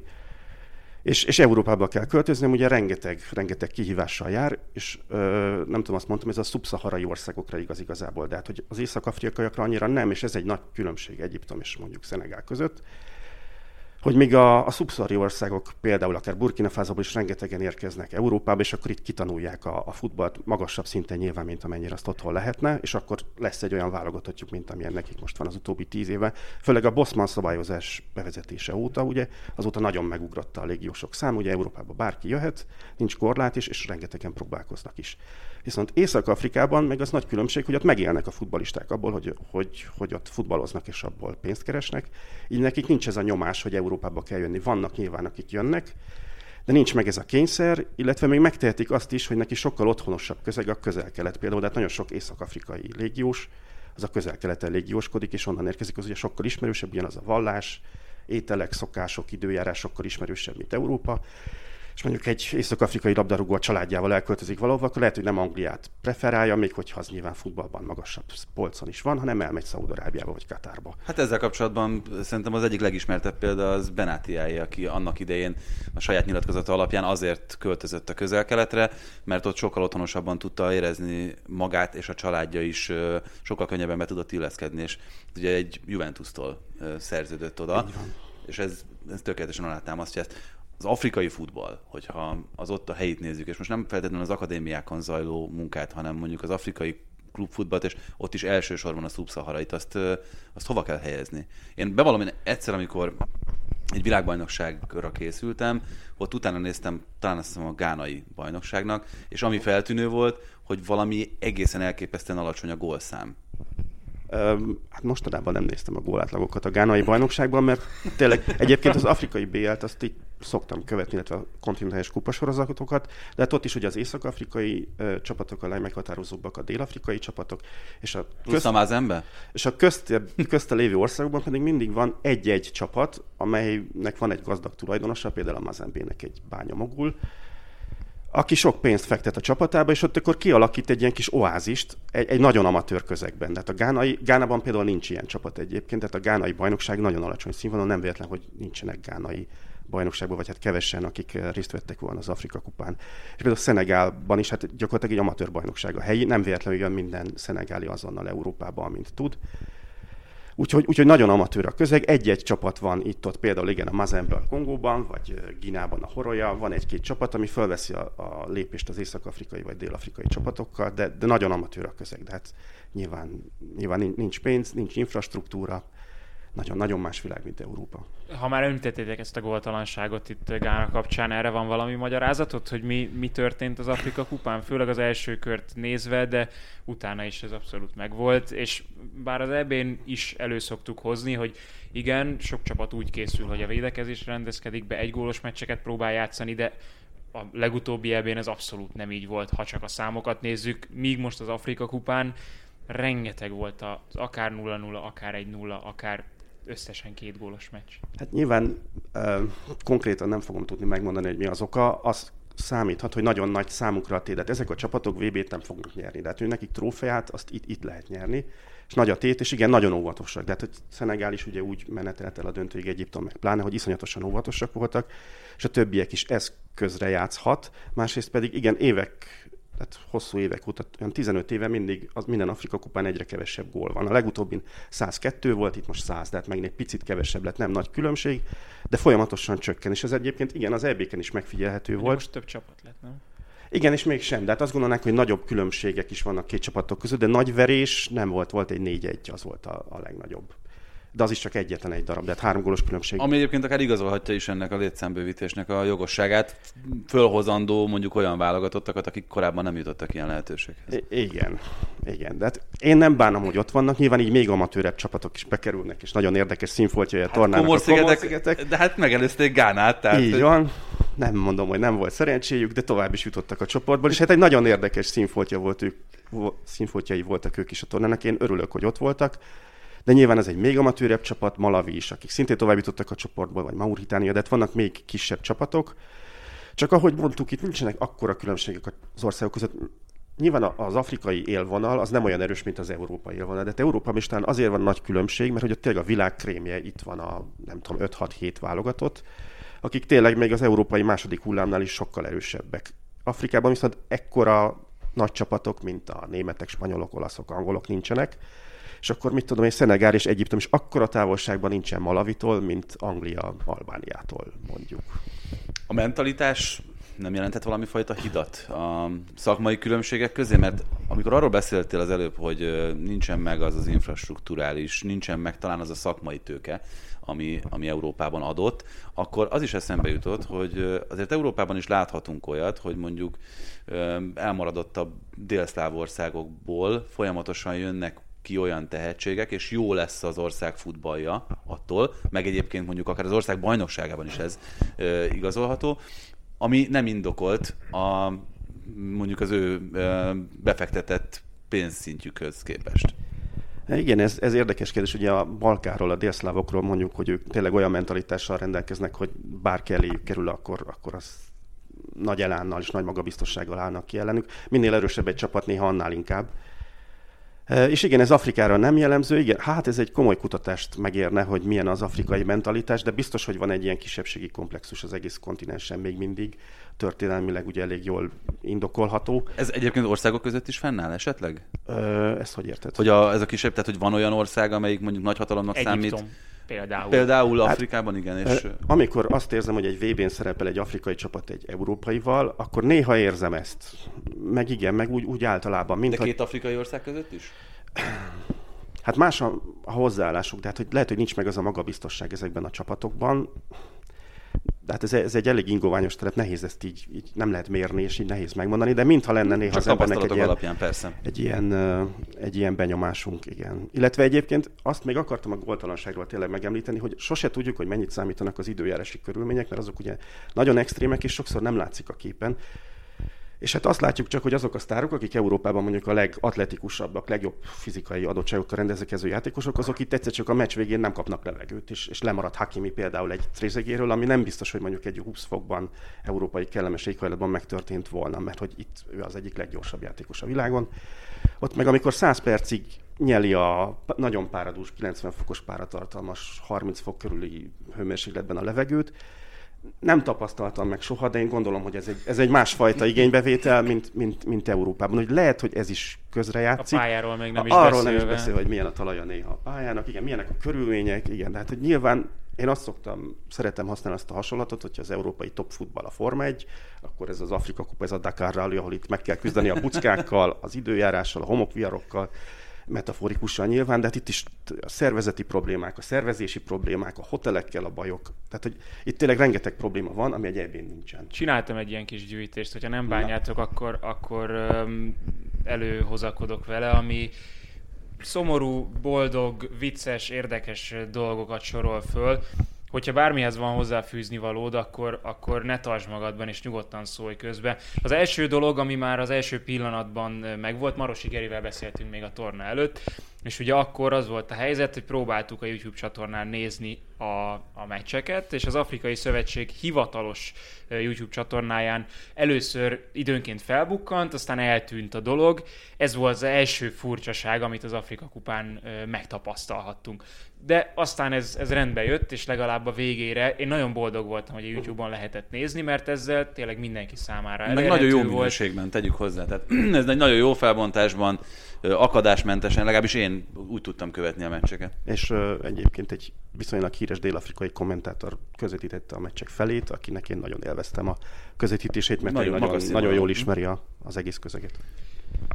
Ö, ez kis színes, ezt nem hiszem, hogy nagyon kommentálni kéne. A Mauritánia, mauritániai válogatott hiába várta a himnuszát, nem sikerült eltalálni háromszori kísérletre sem. Erről például zárójelben tényleg, de hogy nagyon sok visszásság van, vicces sztori, szomorú sztori, és, és ugye elkerülnek Európába ezek a történetek, és néha egy kicsit kiszínezve, vagy, vagy nem, nem eléggé árnyalva, de hát ez például szegény Mauritániak hiába várták a himnuszt, de azt azért el kell mondani, hogy ez nem úgy volt, mint amikor a franciák összekeverték az albán meg az andorra himnuszt, hanem hogy a Mauritániak a régi himnuszát kezdték el először játszani, mert hogy ő, ott ugye azért politikai válságok, váltások vannak Afrikában jó párszor, és himnuszt is váltanak, és a régi himnuszt vették elő, ami azért nem olyan ciki, mint egy másik lett volna, viszont aztán nem találták, és akkor betették azt hiszem a Mauritiuszi himnuszt, akkor ez nem volt jó, aztán vissza, visszatették a régi Mauritániait. között ott volt a igen, és aztán végül harmadikra feladták, hogy ez nem fog Nem menni. olyan kínos, mint hogyha Németországban a birodalmi... Nem, annyira azért nem, de... volna le. Igen, igen, az is egy ilyen... Ami már jóval kínosabb, és tényleg a mérkőzést kimenetelét is befolyásolhatja. A Tunézia-Mali mérkőzés játékvezetője 85 perc után úgy döntött, hogy neki ebből elég volt, és lefújta a találkozót. Majd 89 perc után még egyszer úgy döntött, hogy az ő órája az már többet mutat, mint amit másoké, és még egyszer véget vetett a meccsnek. Annak komolyabb következménye végül nem lett. Igen, azt is nem tudom, hogy tudjátok-e a sztori hátterét, hogy hogyan alakult ez az egész, hogy elmondta a játékvezető, hogy rosszul volt, és úgy érezte, hogy a halálán van. Egyébként igen, le, megint az időjárási körülmények, ugye nem tudjuk, hogy ez mennyire lehet komoly igénybevétel a szervezetnek. És igen, nála látszott, hogy először a 79. de el volt tévedve 10 perccel. A 79. percben jelezte, hogy 5 perc hosszabbítás, az lejárt, és akkor lefújta a meccset. Aztán szóltak neki, hogy de hát ugye még kéne focizni, és akkor jó, rátett még 5 percet, de ő azt hitte, hogy akkor már a századik percben járunk, és akkor már véget vetett a mérkőzésnek. Igen.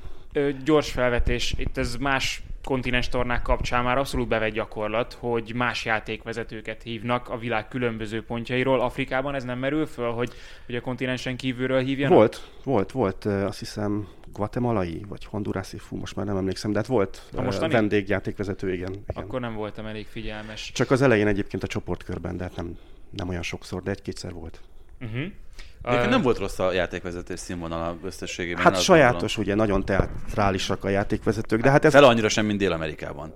E, igen, de hát egyébként ez ilyen hogy teljesen logikus, kulturális különbségek vannak. Ugye Európában is egy észak-európai ember általában ugye hűvösebb, kimértebb. Persze, más a dél-amerikai. Most, hogyha még délebbre megyünk, egy még hevesebb területre, akkor nyilván, nyilván más, mások a játékvezetők is. Igen, e- ezen megint csak európai szemmel lehet jókat mosolyogni. Jó, lehet. Hát Olaszországban is teljesen más habitussal, meg más mozdulatokkal vezetnek mint egy Németországban. Mint Németországban vagy Angliában. Én például azt is szerettem, hogy az elődöntőben Bakari Gassamája zavarta a Mohamed Salahot, hogy engem nem érdekel, hogy te ki vagy, bennyel ott a csapatod, ott készülnek, miért egy, nekem ide. Egyébként az óriási, hogy Salah majdnem kétszer annyit szabálytalankodott a hét meccsen, mint a Premier League-ben 20-on. Tehát... Hát ebből is látszik az egyiptomi csapat taktikája, hogy itt ez, ez küzdés volt, ez nem szép foci. A Sierra Leone-i kapus, Mohamed Kamara egy meccs legjobbja díjat gyűjtött be Algéria ellen, elsírta magát ott a közvetlen mérkőzés után, és hazaérve a csapatánál sorfallal Igen. köszöntötték. Ha nem tudom, akkor láttad azt a videót, az is érdekes, hogy milyen a háttér, de hogy hogy néz ki az ő csapatának, az Eastern Lionsnak a pályája, a háttér, a kopott beton teknőcske amiben ott vannak, az is sokat eler, hogy honnan került egyszer csak egy Afrika kupára. Tehát sokat kritizáljuk az Afrika kupát, hogy, hogy hogy néz ki, meg micsoda problémák vannak, de hát ha összehasonlítjuk a, a hétköznapi élettel Afrikában, ez valami egészen más világ, de sokkal közelebb van Európához, mint, mint bármi, ami Afrikában létezik, de hát hogy Oké, okay, elrontották a himnuszt, de 103-szor pedig jó himnuszt tettek be. De hát, hogy ezt így is lehetne felfogni. Már ez is, Afrikában ez is nagy szó.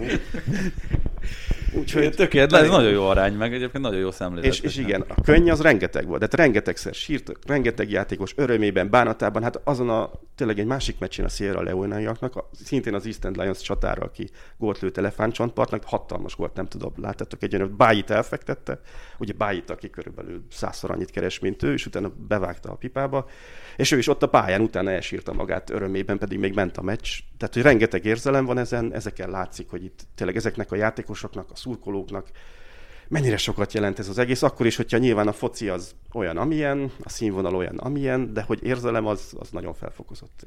Most ezt nem tudom, hogy a rossz szervezésnek lehet betudni, vagy pedig igazából ez más torán is előfordulhatott volna. A Komor-szigeteknél a kapus gondokról rengeteg szó esett. Végül a bal hátvédnek, Alhadurnak kellett a kapuban játszania, átragasztott számozással. Az volt számomra az igazán érdekes. Tényleg inkább játszott, mint védett. Igen, volt Néha... az, amikor leszorított kézzel által.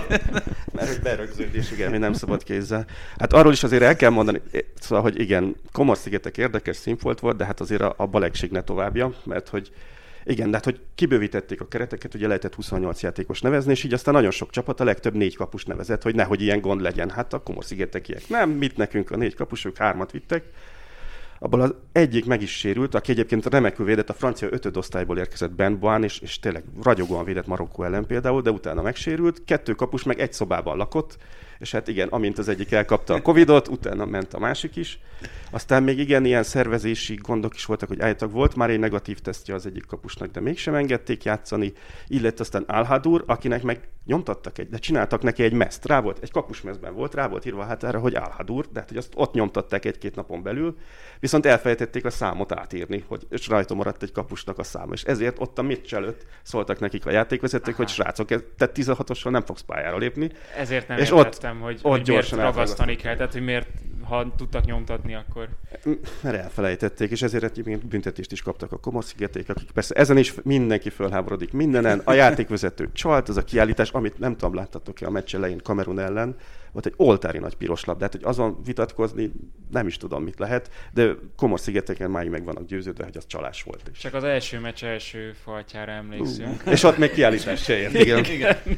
Azt hiszem, az tovább, nem? Vagy, vagy, vagy, ne, ez sárga, sárga talán volt. volt. Ja, sárga volt. De ebben sem vagyok biztos. Sárga volt. Egyébként néztem ezt a Kamerun komor szigetek meccset is. Elsősorban egyébként azért kezdtem el, mert kíváncsi voltam itt a kapusnak a teljesítményére, és szerzett kellemes perceket. Tehát Igen, de vicces is volt, meg voltak védései. De hát... hát voltak védései, meg, meg egyébként az, hogy azt gondoltam, pont itt az emberelőny óriási keret színvonalbeli különbség a kettő csapat között, hogy amit mondtál te is, hogy nem voltak nagyon nagy győzelmek, Kettő egy, ugye az lett a vége annak a Igen, igen, kettő egy lett. És véres verítékkel. Tehát, igen, hogy... igen, igen, megszenvedtek kameruniak is. Ott egy kicsit én azt éreztem rajtuk, hogy zavarban voltak. Talán Szabó Kriszta fogalmazta meg jól, hogy azt mondta, hogy olyan volt, mint amikor egy nagyon jó pingpongjátékos egy nagyon rosszal játszik, és már így nem tudja, hogy nem tudja úgy felspannolni magát, nem tudja úgy tekerni a labdát, hogy becsapja, mert vagy, vagy amikor egy rossz kapust egy nagyon jó támadó nem tud elfektetni, mert nem mozdul el, hanem ott marad. És kicsit ilyen volt az érzésem Kamerunnal kapcsolatban is, hogy, hogy zav- ők voltak jobban zavarba ettől a meccstől, a nagy különbségtől. Nincs sok már. Burkina Faso Tunézia mérkőzést követően a sajtótájékoztató előtt 5 perccel valaki elvitte a mikrofonokat és a kábeleket. Kiderült, hogy tőle bérelték a felszerelést, csak nem fizették ki.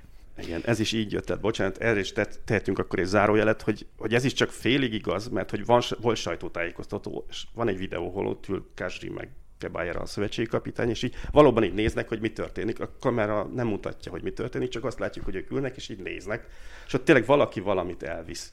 De aztán, hát nem tudom, milyen, miket tettek eléjük, telefonokat, vagy nem tudom, de hogy megtartották a sajtótájékoztatót, ott voltak az újságírók, de igen, valami, valami volt ott is.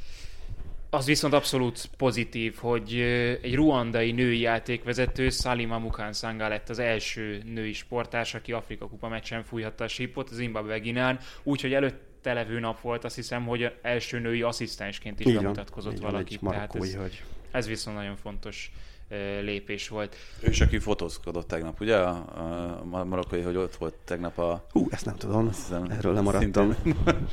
Nem, hát, a játékosokkal a végén. Aha, aha. Volt még egy emlékezetes szaltósorozat, a burkinai kapus Servé Koffi, a büntetőkkel abszolvált Gambia elleni 8 döntőt követően. Az az egészen extra ünneplés, azt hiszem, hogy ilyet európai kapustól nem láthatunk. Igen, ritkán. De hát az egész gólöröm ugye amennyire tudom, Roger Miller, tehát Afrikából indult, hogy előtte a játékosoknál a gólőröm az volt, hogy a levegőbe csapták a kezüket és rohangáltak.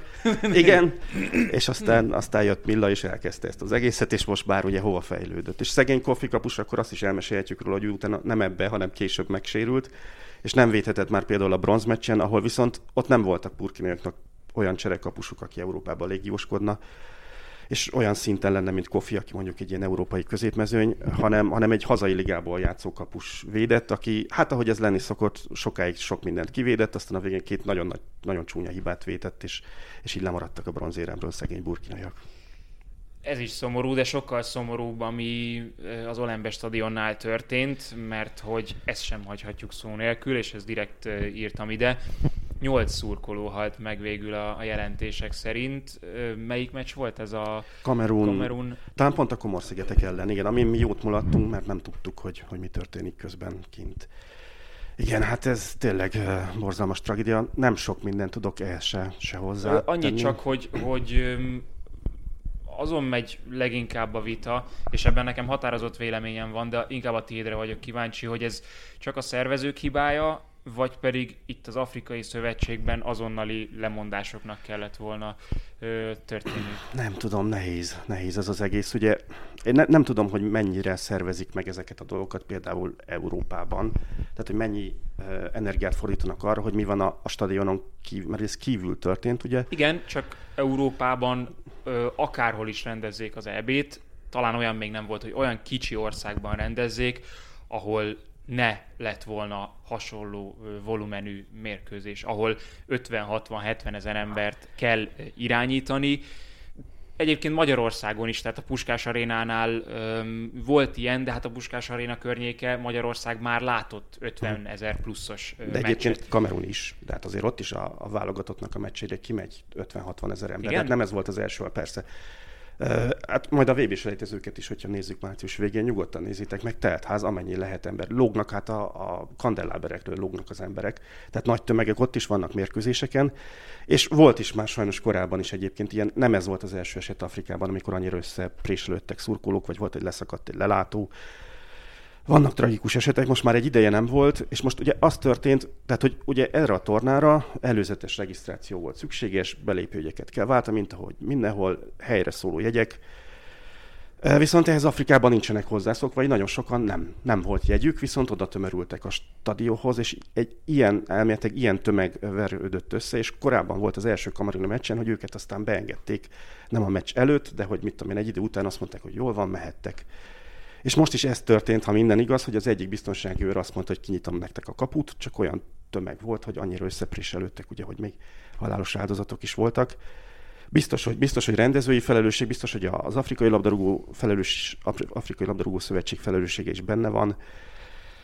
Csak nem tudom, nem, nem értek a kérdéshez igazából, nem tudom, hogy hogy lehet ezt megelőzni, mert hogy tényleg itt is órákkal előtte ugye kinyitják a kapukat, be lehetne menni, de hát nem Pont mennek ez, oda. Ezért mondtam, hogy nem a, nem a konkrét eset az érdekes számomra, hanem az, hogy, hogy hogyan zajlik egy ilyen kontinens tornának a rendezése, és a, az Afrikai Szövetség miért nincs arra felkészülve, hogy egy ilyenen talán a szokásosnál nagyobb ö, szurkolótábor gyűlik össze több alkalommal az egyes Vagy azt tudom elmesélni, talán én most nem, de a legutóbbi tornán volt szerencsém pár meccsre elmenni, az Kairóban volt, legalábbis Egyiptomban én Kairóban voltam, és ott az egyiptomi csapatmérkőzésen, ott tényleg hatalmas tömeg volt, nyilván teltházott is, ott hihetetlen jól meg volt oldva, mondjuk egy órával előbb mentem oda a meccshez, rengeteg ember volt már, de hogy több kapurendszeren keresztül tényleg így ne, nem volt nagy tülekedés, mert hogy mindenki a saját kapuján tudott bemenni, és egy kis sorok voltak, de több rendszeren keresztül így ellenőriztek mindent, ugye rengeteg mindent. Most meg ráadásul látok, hogy a Covid ellenőrzések is voltak, a, de gyors tesztek is valahol.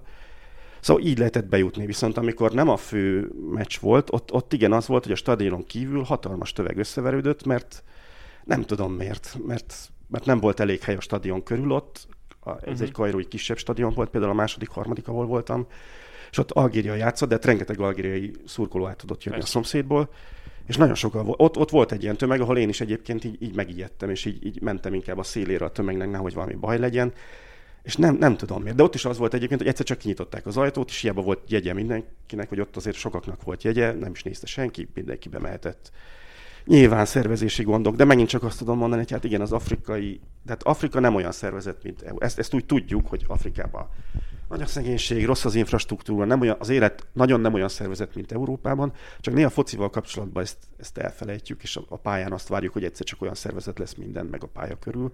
De hát ilyennek akkor se szabadna persze megtörténni, csak, csak nem tudom, hogy hol a, hol a megoldás. Valamit, igazad van, valamit tenni kell, hogy ezen túl nagyobb hangsúlyt kell arra is fektetni, hogy a stadionon kívül, mert ez már a legkülső kerítésrendszeren kívül volt, és, és nem tudom, hogy nyilván ott is kell irányítani az embereket, igen. Csak ne, nem értek hozzá sajnos, hogy hogy lehet ezeket megelőzni. Nem baj, ne ez maradjon meg nekünk erről a tornáról. Azt hiszem, hogy így is azért tehát nagyon, nagyon sikeres tornát zárhattak le. E, emellett nem lehet elmenni szó nélkül, ettől függetlenül Szalamáné párharcot láthattunk a döntőben, rengeteg érdekességet nekem ez volt igazából, ami, ami igazán megragadta a figyelmemet. És azt gondolkoztam, de azt akkor föl sem teszem el ezt a kérdést, hogy itt a VB-re nézve akkor kik az esélyesek, mert egyrészt nem tudjuk még a mezőnyt pontosan, másrészt meg itt, amit beszéltünk a fluktuációról, meg a az erővonalak folyamatos változásáról nagyon nehéz ezt meghatározni most. Igen, hát még van ugye öt párharc, ugye Afrikából csak öt csapat jut ki, ami azért jó, nem azért fájdalmas, mint hogyha ötnél többet érdemelnének az teljesítmények alapján, viszont abból a szempontból igen, hogy, hogy kevés az az öt a, a sok ambiciózus csapat közül, és már most a csoportkörben elhullott például Elefántcsontpart Kamerunnal volt egy csoportban, valakinek ki kellett esnie, és még van öt párharc, ahol nagyon sok sírás lesz megint csak, sokan örömükben, sokan majd bánatukban fognak sírni, és például igen, a két döntőst pont összesorsolták, akkor még nem tudtuk, hogy ők lesznek a döntősök, de a VB selejtezés vagy Salah vagy Mané fog menni, a másiknak nyilván nagyon fog fájni. És lesz még olyan párharc is, mint Gána Nigéria, egy ilyen brutál nagy nyugat-afrikai derbi, de lesz mi is volt még, ami nagy Algéria játszik Kamerunnal, igen, ott is. Hát Algéria ugye ezen a Afrika kupán most ez nem sikerült nekik jól, pedig hát ők aztán a top favoritok voltak a torna előtt, ugye egy hosszú veretlenségi sorozattal címvédőként, de a címvédők el szoktak vérezni az Afrika kupákon. Az is nagyon brutális párharc lesz, nem tudnám megmondani most, hogy ki jut tovább, illetve lesz még két másik, lesz egy Mali-Tunézia, az talán kisebb csapatoknak tűnnek, ők szerencsés a sorslásuk, mert ott valaki nagy lehetőséget kapott azzal, hogy hogy kijusson akár Mali először, vagy Tunézia már több egyszer a VB-re, illetve lesz még egy Marokkó-Kongói Demokratikus Köztársaság, de egyébként őket sem írnám le, mert hogy Ja igen, mondtam, hogy 13 sanszos csapat volt ezen az Afrika kupán, de azokat még nem is mondtam, akik ki se jutottak, mert a Kongói Demokratikus Köztársaságnak azért szintén erős légiósokból álló csapata van, Dél-Afrika erős szokott lenni, ha kijut, Zambia szintén, ők most ki se jutottak, és Hector Cooper, a, a kongói szövetségi kapitány most, hát ő szintén ilyen iszonyatosan kellemetlen stílusban játszhatja ugye mindig is a csapatait. De hát, hogy még azt is meg tudom, el tudom képzelni, hogy meglepik Marokkót. A, ott se fogadnék nagy téttel a, a marokkói győzelemre. Úgyhogy brutális párharcok lesznek, aztán mennek a VB-re, és az, az meg megint csak érdekes lesz. Nem tudom, arról beszéljünk, hogy mit várhatunk a VB-n egy afrikai csapattól. Hát mi lehet a... Vagy a mit várnátok ti tényleg? Erre kíváncsi lennék, hogy... Hát, hogyha megnézem a neveket, amiről már itt beszéltünk, hogy a szenegáli csapat hogy áll föl, vagy egyébként Algéria adott esetben hogy áll föl, akkor azt gondolnám, hogy itt azért nagyon nem nagy álom az, hogy egy nyolcba vagy, vagy akár négybe kerülés is szóba kerülhessen, miközben egyébként a szervezettséget, meg egyéb dolgokat nézve, meg ez nem feltétlenül reális elképzelés, de azért itt teszem azt hozzá, hogy szerintem annak is azért elég komoly szerepe van, hogy egy átlag Európa bajnokság előtt azért három hét az majdnem mindig biztosított a csapatok számára, itt meg egy héttel azután, hogy először találkoztak a játékosok, már meccset játszanak. Igen, és ez egyébként az Afrika Kupa előtt is így volt, ugye a, a, a top ligák nyomására, hogy hétfőn van, aki még meccset játszott, és vasárnap meg már kezdődött az Afrika Kupa. Ezért furcsa számomra, hogy Algéria ennyire leszerepelt, mert amit mondanak velük kapcsolatban, hogy a, a VB a kifutása ennek a csapatnak, tehát addig ö, építették, és most nagyon egyben van, régóta együtt van ez az algériai most csapat. Most altatta. Lehet. Lehet. Okosan. Meg egyébként, igen, hát Algériáról azt is el lehet mondani, hogy ők, hogyha Közép-Afrikában szerepelnek, most ugye Közép-Afrikában volt ez a torna, akkor pont ez a párás idő, ez nekik lehet, hogy rosszabb, mint a többieknek. Főleg, hogy ugye algériai válogatott nagy része európai születésű, és ugye haza sokat járnak, azt tudjuk Makrezről is, hogy minden nyarat ott tölti, gyerekkor egy részét ott töltötte, de hát haza sokat járnak, de Észak-Afrika nagyon más, más az éghajlat. Ugye Szoktuk Afrikát így egybe kezelni, de hát azért ez mégiscsak egy háromszor akkora kontinens, mint Európa, és nagyon nagy különbségek vannak éghajlatban is. És ugye, amikor legutóbb Közép-Afrikában volt Gabonban az Afrika Kupa, akkor is kiesett Algéria csoportkörben, előtte egyenlítő Gínában, amikor volt, akkor a negyed döntőben még továbbítottak, de ott estek ki szintén favoritként. Tehát, hogy nekik valószínűleg ez a közép-afrikai éghajlat nem fekszik, viszont ha kijutnak valahogy a VB-re, akkor Katár sok kritika éri Európából, de például Afrikában örülnek annak, hogy Katárban lesz a VB, és hát az észak-afrikai csapatoknak ez félig hazai pálya, ugye az Algériak szövetségi kapitány is ott dolgozott korábban, több játékos Katárban légiós most is. Illetve ez a novemberi rendezés is ugye az európai topligáknak nem tetszik, de hogy az afrikaiaknak meg azért is jó, mert ugye nekik nyáron sokszor a ramadán havi bőjt azt keresztbe tett, néha még a meccseknek is, mert belelógott olykor, de a felkészülésben mindenképpen beleszólt.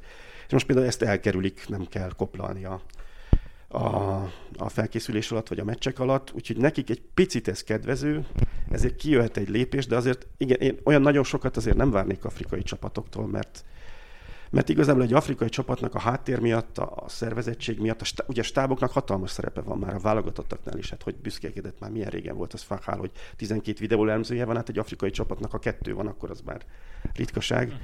És, és, ezek még csak a videó elemzők, akik ugye az étkezésre figyelnek. De hát, én nem is tudom pontosan mekkora stábok dolgoznak ezek mögött a válogatottak mögött, és abban kijön az infrastruktúrális különbség, Úgyhogy igazából szerintem egy afrikai csapatnak a csoportból való továbbjutás az már bravúr, ha ott mennek még egy kört, akkor az meg pláne. Annál messzebb meg ugye még sose jutottak a négy közé, nem véletlenül. A keretek is olyanok, ugye azért amilyenek, de hát beszélünk Algériáról, de tényleg van a Katari légiósaik a kezdőben, vagy, vagy mondjuk most Szenegál úgy nyerte meg ugye az Afrika kupát, hogy a bal hátvéd Salius Iszak egyébként a tornán remekül játszott, hogy a francia másodosztály sereghajtójától érkezik a középcsatáruk az angol másodosztályból igazolt a török ligába, de hát hogy azért a top csapatoknál ilyenek nincsenek a brazil, argentin, angol, német válogatottban. Még minden játékos, a kispadon ennél magasabban jegyzett játékosok vannak. Tehát, hogy velük szemben nyilván esélytelenebbek, ha egy európai második vonalbeli csapattal, mondjuk nem tudom, Lengyelországgal ilyesmikkel kerülnek szembe, ott egy kiki meccsen kijöhet, mint ahogy egyébként egy legutóbb fordult elő, ugye hosszú idő után először, hogy afrikai nem jutott tovább a csoportjából, talán az is közrejátszik, hogy pont Európában rendezték a VB-t, de hát Szenegál ugye sárga lapok miatt volt maradt le Japán mögött a maga csoportjában a továbbjutásról. Tehát, hogy ott ilyen szoros, az ázsiaiakkal, az európai második vonallal tudnak szoros meccseket játszani, és akkor ebből nyilván ilyen sorsolás függő is, hogy most szembe jön-e hát Franciaország, vagy nem. Persze, persze, persze. De nagyon jó szempontok ezek, hogy, hogy Afrikának egy kicsit jobban áll ez a ez a téli VB, mint, mint amennyire itt Európában panaszkodunk. Távolság minden szempontból. Meg azért is, meg ki tudja, hogy az európaiakat mennyire viseli ez majd meg. Biztos azért nagyon rákészülnek a spanyolok, angolok, németek, hogy, hogy ez milyen lesz milyennek lesznek a körülmények, de mondjuk a második vonal Európa mennyire tud rákészülni arra, hogy Katárban mi van rájuk időjárásban mondjuk. És lehet, hogy akkor ellenük jobban kijöhet talán a lépés. De hát gondoljunk csak 86-ra és Irapuátóra, és akkor már... Meg a tészta. Igen. Már is látjuk, hogy milyen problémákba ütközhetnek. Azóta azért nyilván kicsit ez más irányba mozdult ez a sportág, meg, meg a feltételek is egy kicsit. Még mindenképpen azért is nem beszéljünk a Ligönről, mert az is neked a szenved szenvedélyeit közé tartozik abszolút a francia futball, tehát nem csak az afrikai. E, igen, igen, nyilván szeretem. Hát még azokban az időkben jön, hogy francia szakot végeztem, megéltem egy kicsit. Egyébként nem Franciaországban, hanem Belgiumnak a francia nyelvi részén, de hát ott nagy a kulturális igen, hatás, és ott is a francia bajnokikat nézik az emberek a, a belga bajnokik mellett. Itt ugye talán azzal kapcsolatban olyan nagyon nagy izgalmak nem lesznek, hogy ki nyeri meg a bajnokságot, de azért még ettől függetlenül is szerintem pont amiatt, hogy ennyire magasra került a lét, pont azzal, hogy milyen játékosokat szerzett idén a Paris Saint-Germain, több a fanyalgó a PSG-vel kapcsolatban, mint Igen. amennyi, aki azt mondja, hogy hú, ez milyen szuper. Igen, és Franciaországban is, meg Párizsban is sok a fanyalgás, és joga. Hiába vezeti 13 ponttal a bajnokságot a Paris Saint-Germain. Tegnap a, a címvédőt 5-1-re a saját pályáján kiütötték.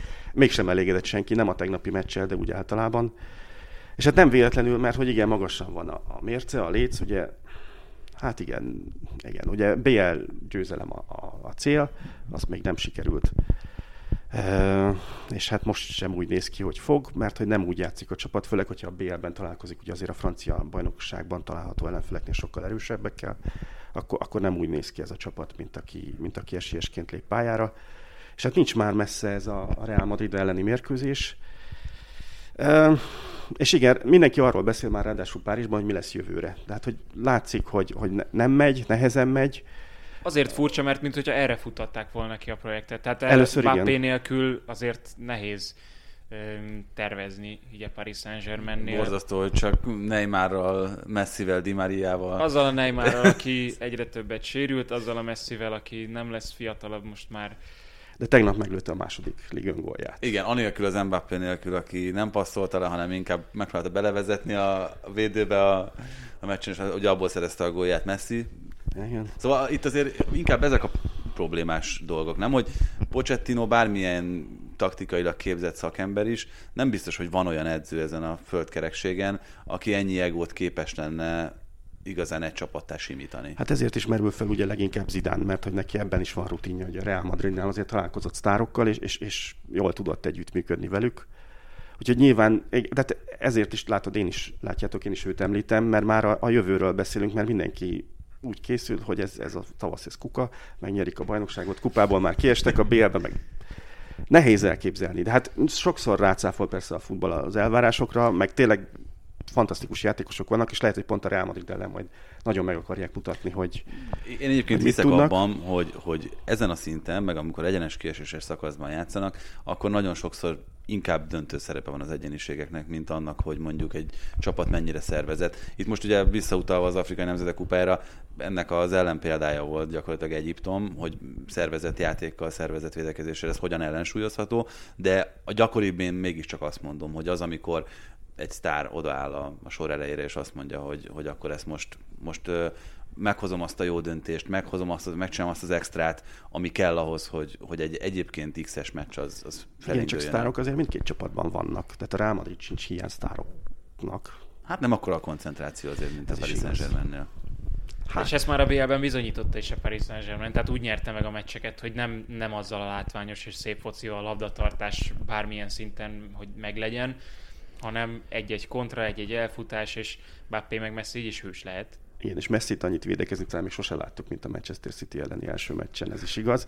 Ha most is oda hajlandó oda tenni magát, az már például nagyon sokat jelentene a védekezésben, mert hogy ott vannak a legnagyobb rések, ugye, hogy amikor ezek a sztárok előragadnak, és, és hátul rések vannak, és hiába van ott bárki, viszonylag jó játékosok ugye a párizsi védelemben is, azokat a réseket nem mindig tudják betömni.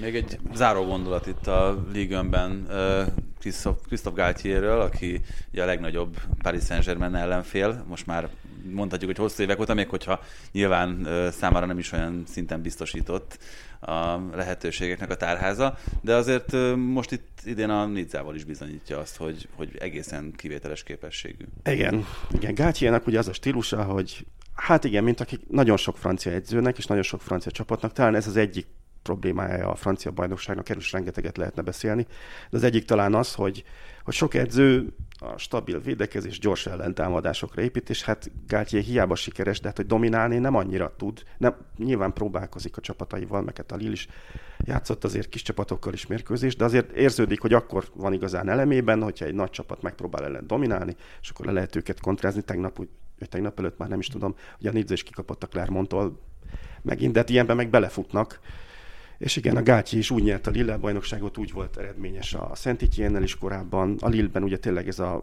Bamba ikonék kettős, akik robognak, és akkor volt először velük ugye Nikolá Pepe, aki szintén robogott, aztán Osimen, aki szintén robogott, aztán a Jonathan David, ugye most már nem Gátyi az edző, aki szintén robog.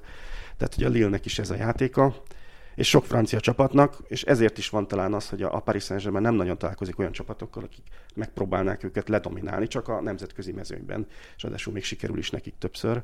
Mondjuk az, hogy City kell azért hogy ez meg. De nem csak, igen. Hát de figyelj, a, a Lipcse is, tehát, de, ö, jó, igen, jó, nem, igen, nem az, Most ilyen szempontból elég rossz csoportba kerültek, de nem sok van azért szerintem a nemzetközi mezőnyben sem. Csak ők meg oda szeretnék tenni magukat, de hát, hogy ezek fölé még, de hogy igen, ebben kevesebb a rutinjuk, mert, mert hát igen, a francia edzői stáb az, az olyan a rutinos tagjai, főleg a rutinos tagjai, hogy, hogy, hogy a biztonságra és a, a gyors ellentámadásokra törekszenek sokszor. Nagy általánosítással persze, mert vannak üdítő kivételek, de, de sokan így.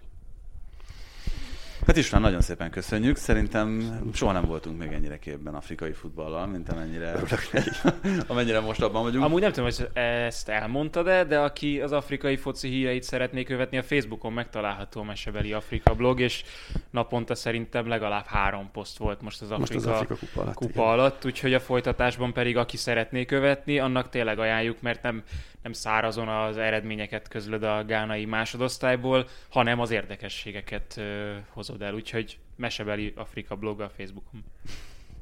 Köszönjük szépen István. Én is nagyon szépen köszönöm. Nektek pedig a meghallgatás, megtekintés. Sziasztok!